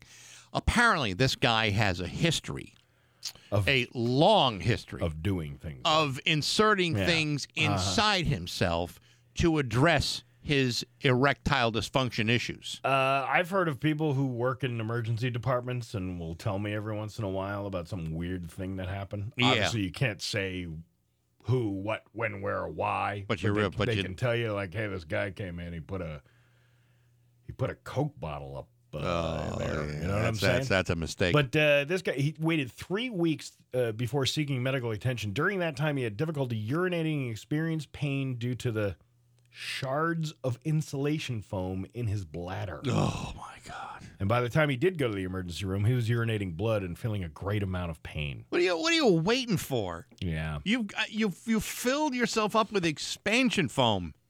That that's an emergency situation. And they they uh, they had to go on uh, that location underneath Right. and open it up Yes. and take it all out. Doesn't sound good. That was disgusting. Not good. the gerbil catwalk is destroyed.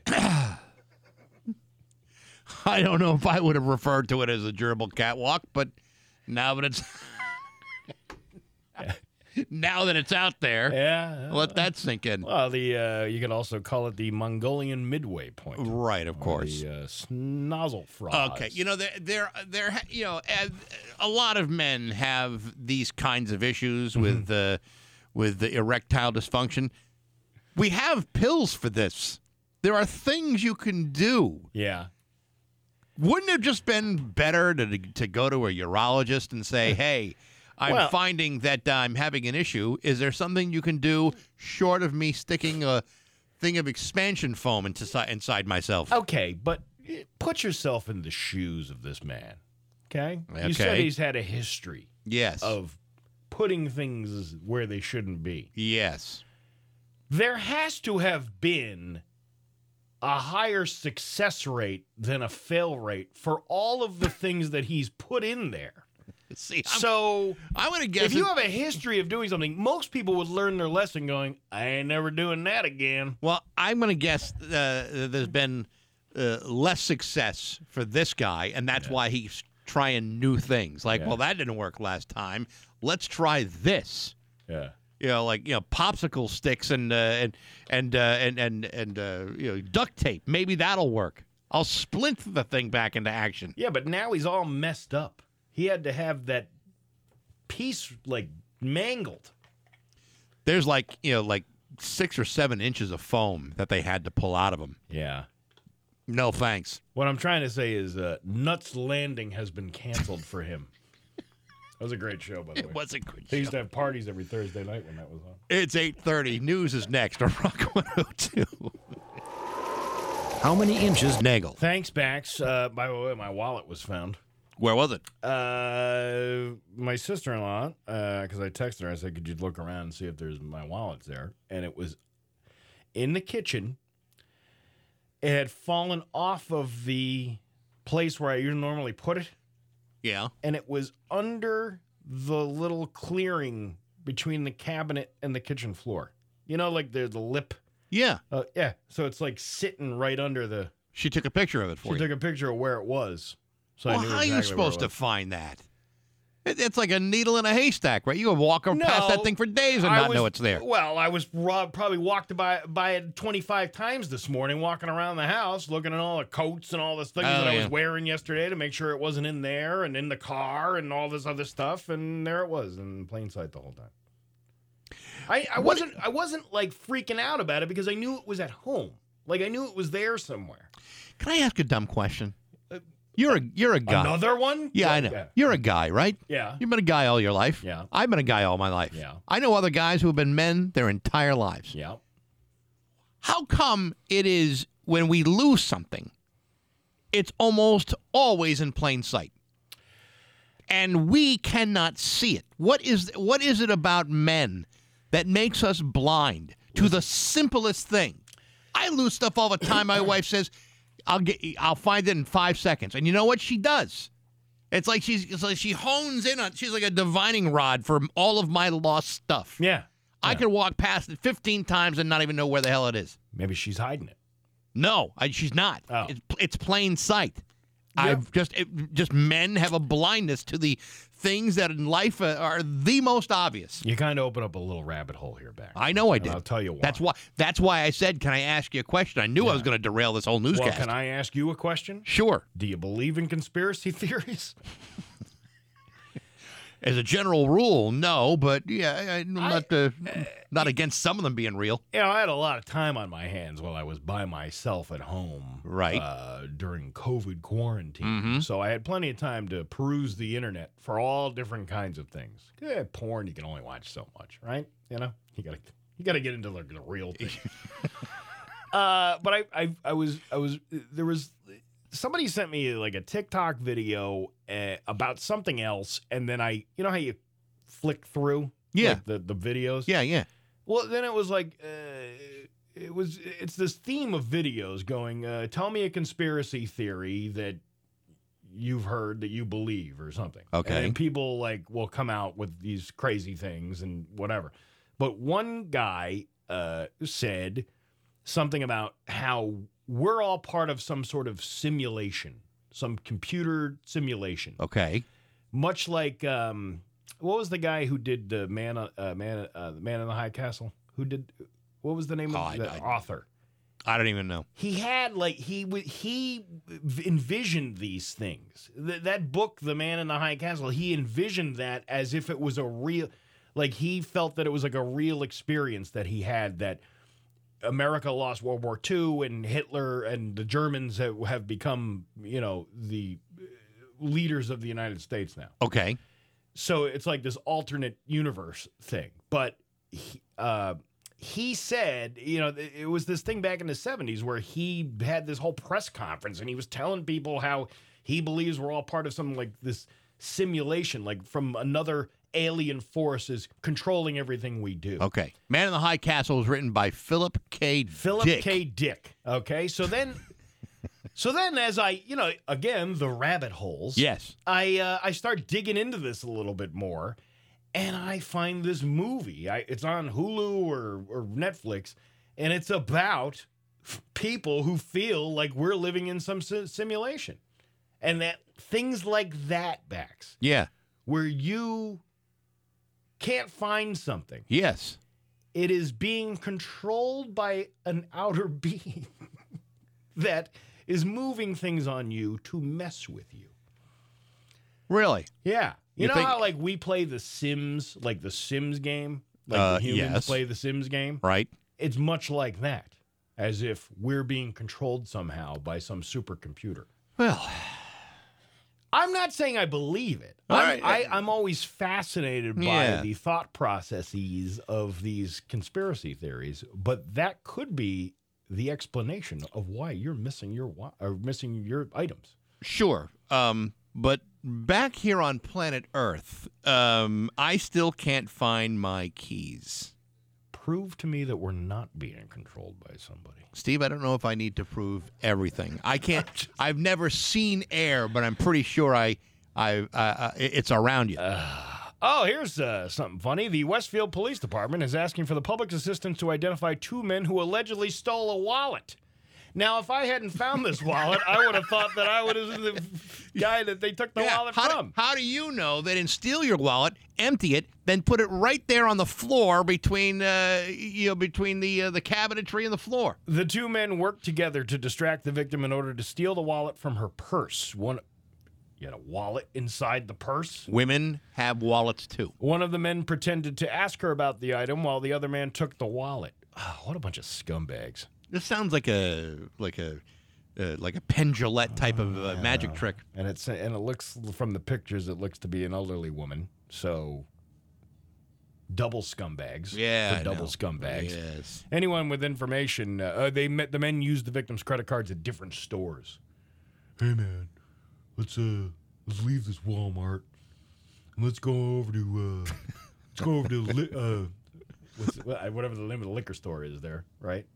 Uh, let's go to the liquor store. Let's go to Mr. Pips. Mr. Uh, Phipps. Fi- Mr. Phipps, Phipps. Yeah. Mr. Phipps. That used to be a chip, wasn't it? Phipps chips, wasn't that? Uh, I think you're right about that. oh, you know the other thing, the other going back to this conspiracy theory thing. No, because I got I got to tell you about this because I Yeah, really yeah. get fascinated by these conspiracy theories.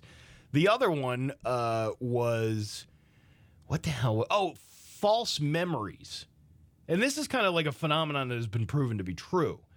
That you think something was different you remember something being completely different than what it actually was. Okay. One of the examples was the Berenstein Bears books.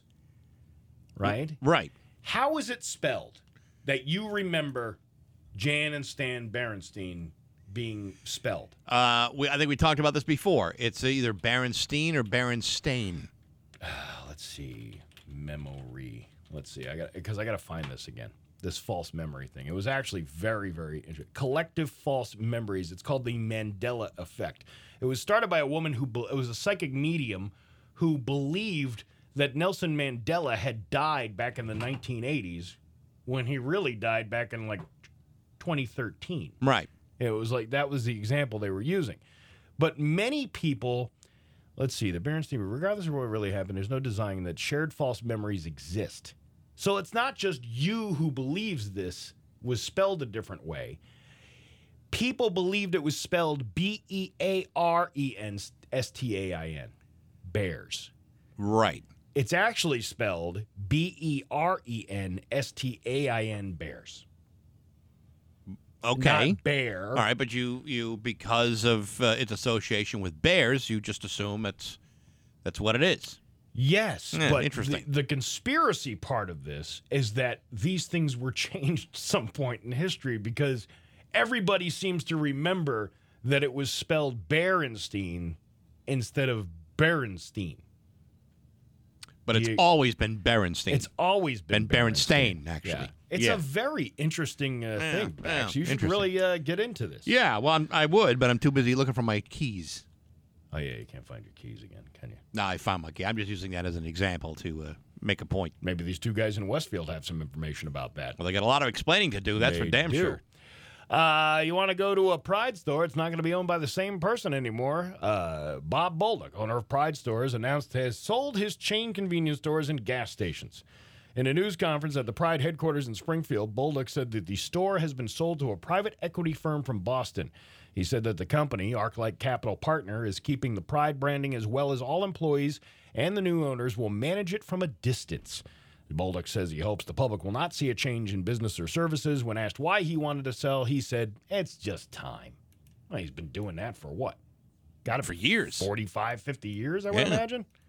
Uh, the sale includes um, 31 operating stores, four truck stops, 15 Subway franchises, 15 Chester's Chickens, seven liquor stores, and a handful of vacant properties. You know, I don't. I, I don't mean this to sound like a criticism at all, because I mean, because it, 'cause it's really not.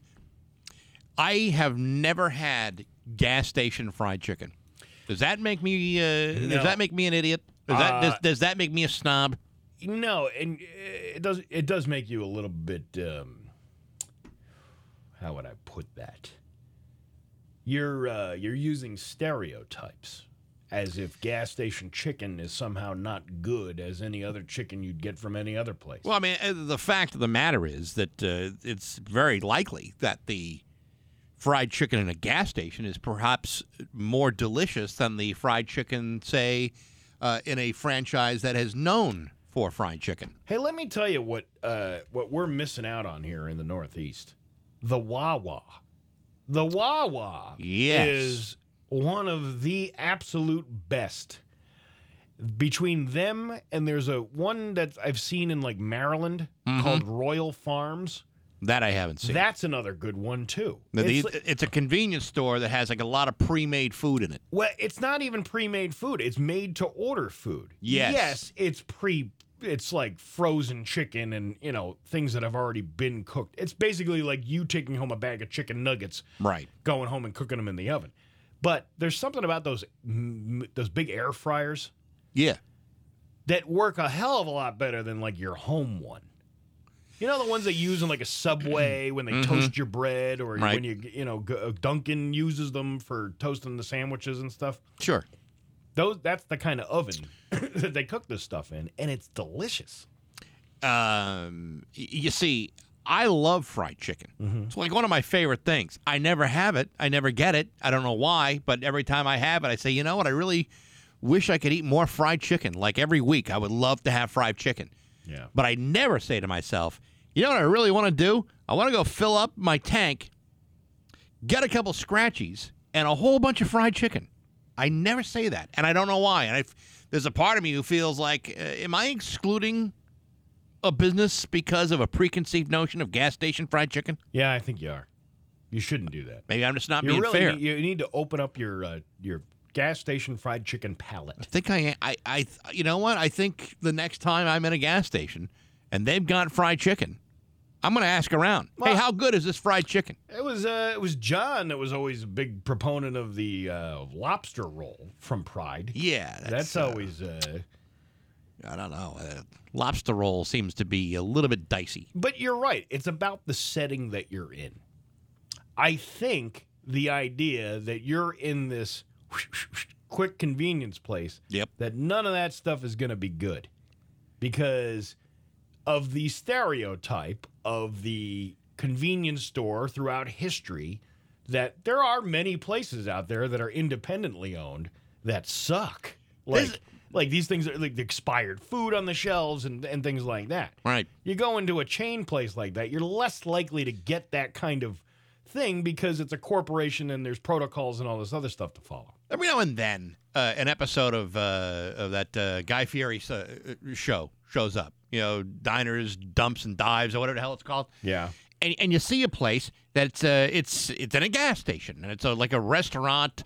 Uh, you know, attached to a place that you fill up your tank, and then I saw one where the, the guy's cooking like Cajun food right next to the ga- right next to the gas pumps. Yeah. And I'm thinking, man, you know, that looks awful good. But am I the kind of person who would live in that town and say, I'm not going to a gas station for uh, like my pulled pork? I mean, my pork and gasoline at the same time. Yeah, and, and that's on me. I know that's wrong. That's a preconceived notion that I know is wrong. I've never had the Chester chicken. And I don't know if it's still going to be around after this sale goes down. I don't know. All I know is if I'm going to have it, I better have it pretty damn soon. You bet. Yeah, I was gonna say. You want to go for lunch there someday this week? I'm telling you what, time's a wasting. Where's the Chesters around here? I have no idea. Is there one down here in East Longmeadow? No, there is not. Uh, is there one? Well, if we have to drive far together, I don't want to do that. I will get the chicken on my own at that point. I know. It just you know that Yeah. good I- fried good fried chicken is worth is worth the drive. Inferior uh, fried chicken like you would find in places uh, uh, across the state, not worth the drive. And I'm just thinking, wouldn't mind some fried chicken. Fried chicken is good, man. I love fried chicken. Good fried chicken is worth is worth the effort. I bet you it's better than what everybody has ever told you. That's probably true. Think I'm missing out. Speaking of uh, restaurants, two chain restaurants in New Jersey have gone viral after an employee notice was posted online that said workers would be required to deliver five five star reviews every month to keep their jobs. Really? Yeah. And these are chain restaurants? Yeah. The notice said that the five star reviews had to be posted on Google and had to mention the employee's name to count towards their total. Five perfect reviews with your name seems like a big enough challenge, but if a worker got 15 or more in a month, they could win prizes, prizes such as two free meals, one piece of restaurant merchandise, Wow. or a $25 gift card. Do we know what restaurants these are? Because I find it really hard to imagine that if you're working at an Applebee's, you can expect to get a five star rating. Uh, naturally, they, uh, this generated plenty of backlash, including uh, people submitting bad reviews online. The company that owns the restaurants, the Tio Taco and Tequila Bar and Tommy's Tavern and Tap, says it's 100% not company policy and that they blamed it on an assistant manager who did it without clearing it with them. Because there's no way you would be able to do that. Honestly, you're not going to get a five star review at any of those places. What you're asking for one five star review, even asking for they're asking for five of them. That's it. That's seems to be impossible. I know they used to do that with like Bay State's Best. You know, you could like recommend an employee and they get a hundred dollars. Yeah, something. yeah, right. And then heard some people kind of were making those up, and people were getting a hundred bucks, and you know that kind of thing. Uh, so I, th- I believe they've ended that practice. Ah, But that's uh, too bad. But yeah, you, you five five star reviews. You're out of your mind. Your uh, Pioneer Valley forecast today. It is going to be uh, mostly sunny but cold and a high of only 23. Tomorrow, 27 for a high and sunny. It's 18 in downtown Springfield. I'm Steve Nagel, and that's the news on Rock 102. Oh, yeah. Freedom Credit Union has always been about connection. Today, we offer branches throughout Western Massachusetts, connecting the communities that you call home. When you join us, we put you first, connecting you with everything you can find at a big bank and more, giving you the freedom to plan your day and build your life. So let's connect. Become a member today. Freedom Credit Union. Freedom is yours. Freedom Credit Union is federally insured by NCUA. Shares and deposits in excess of NCUA limits are fully insured by MSIC. Equal housing lender. Attention New England, Leah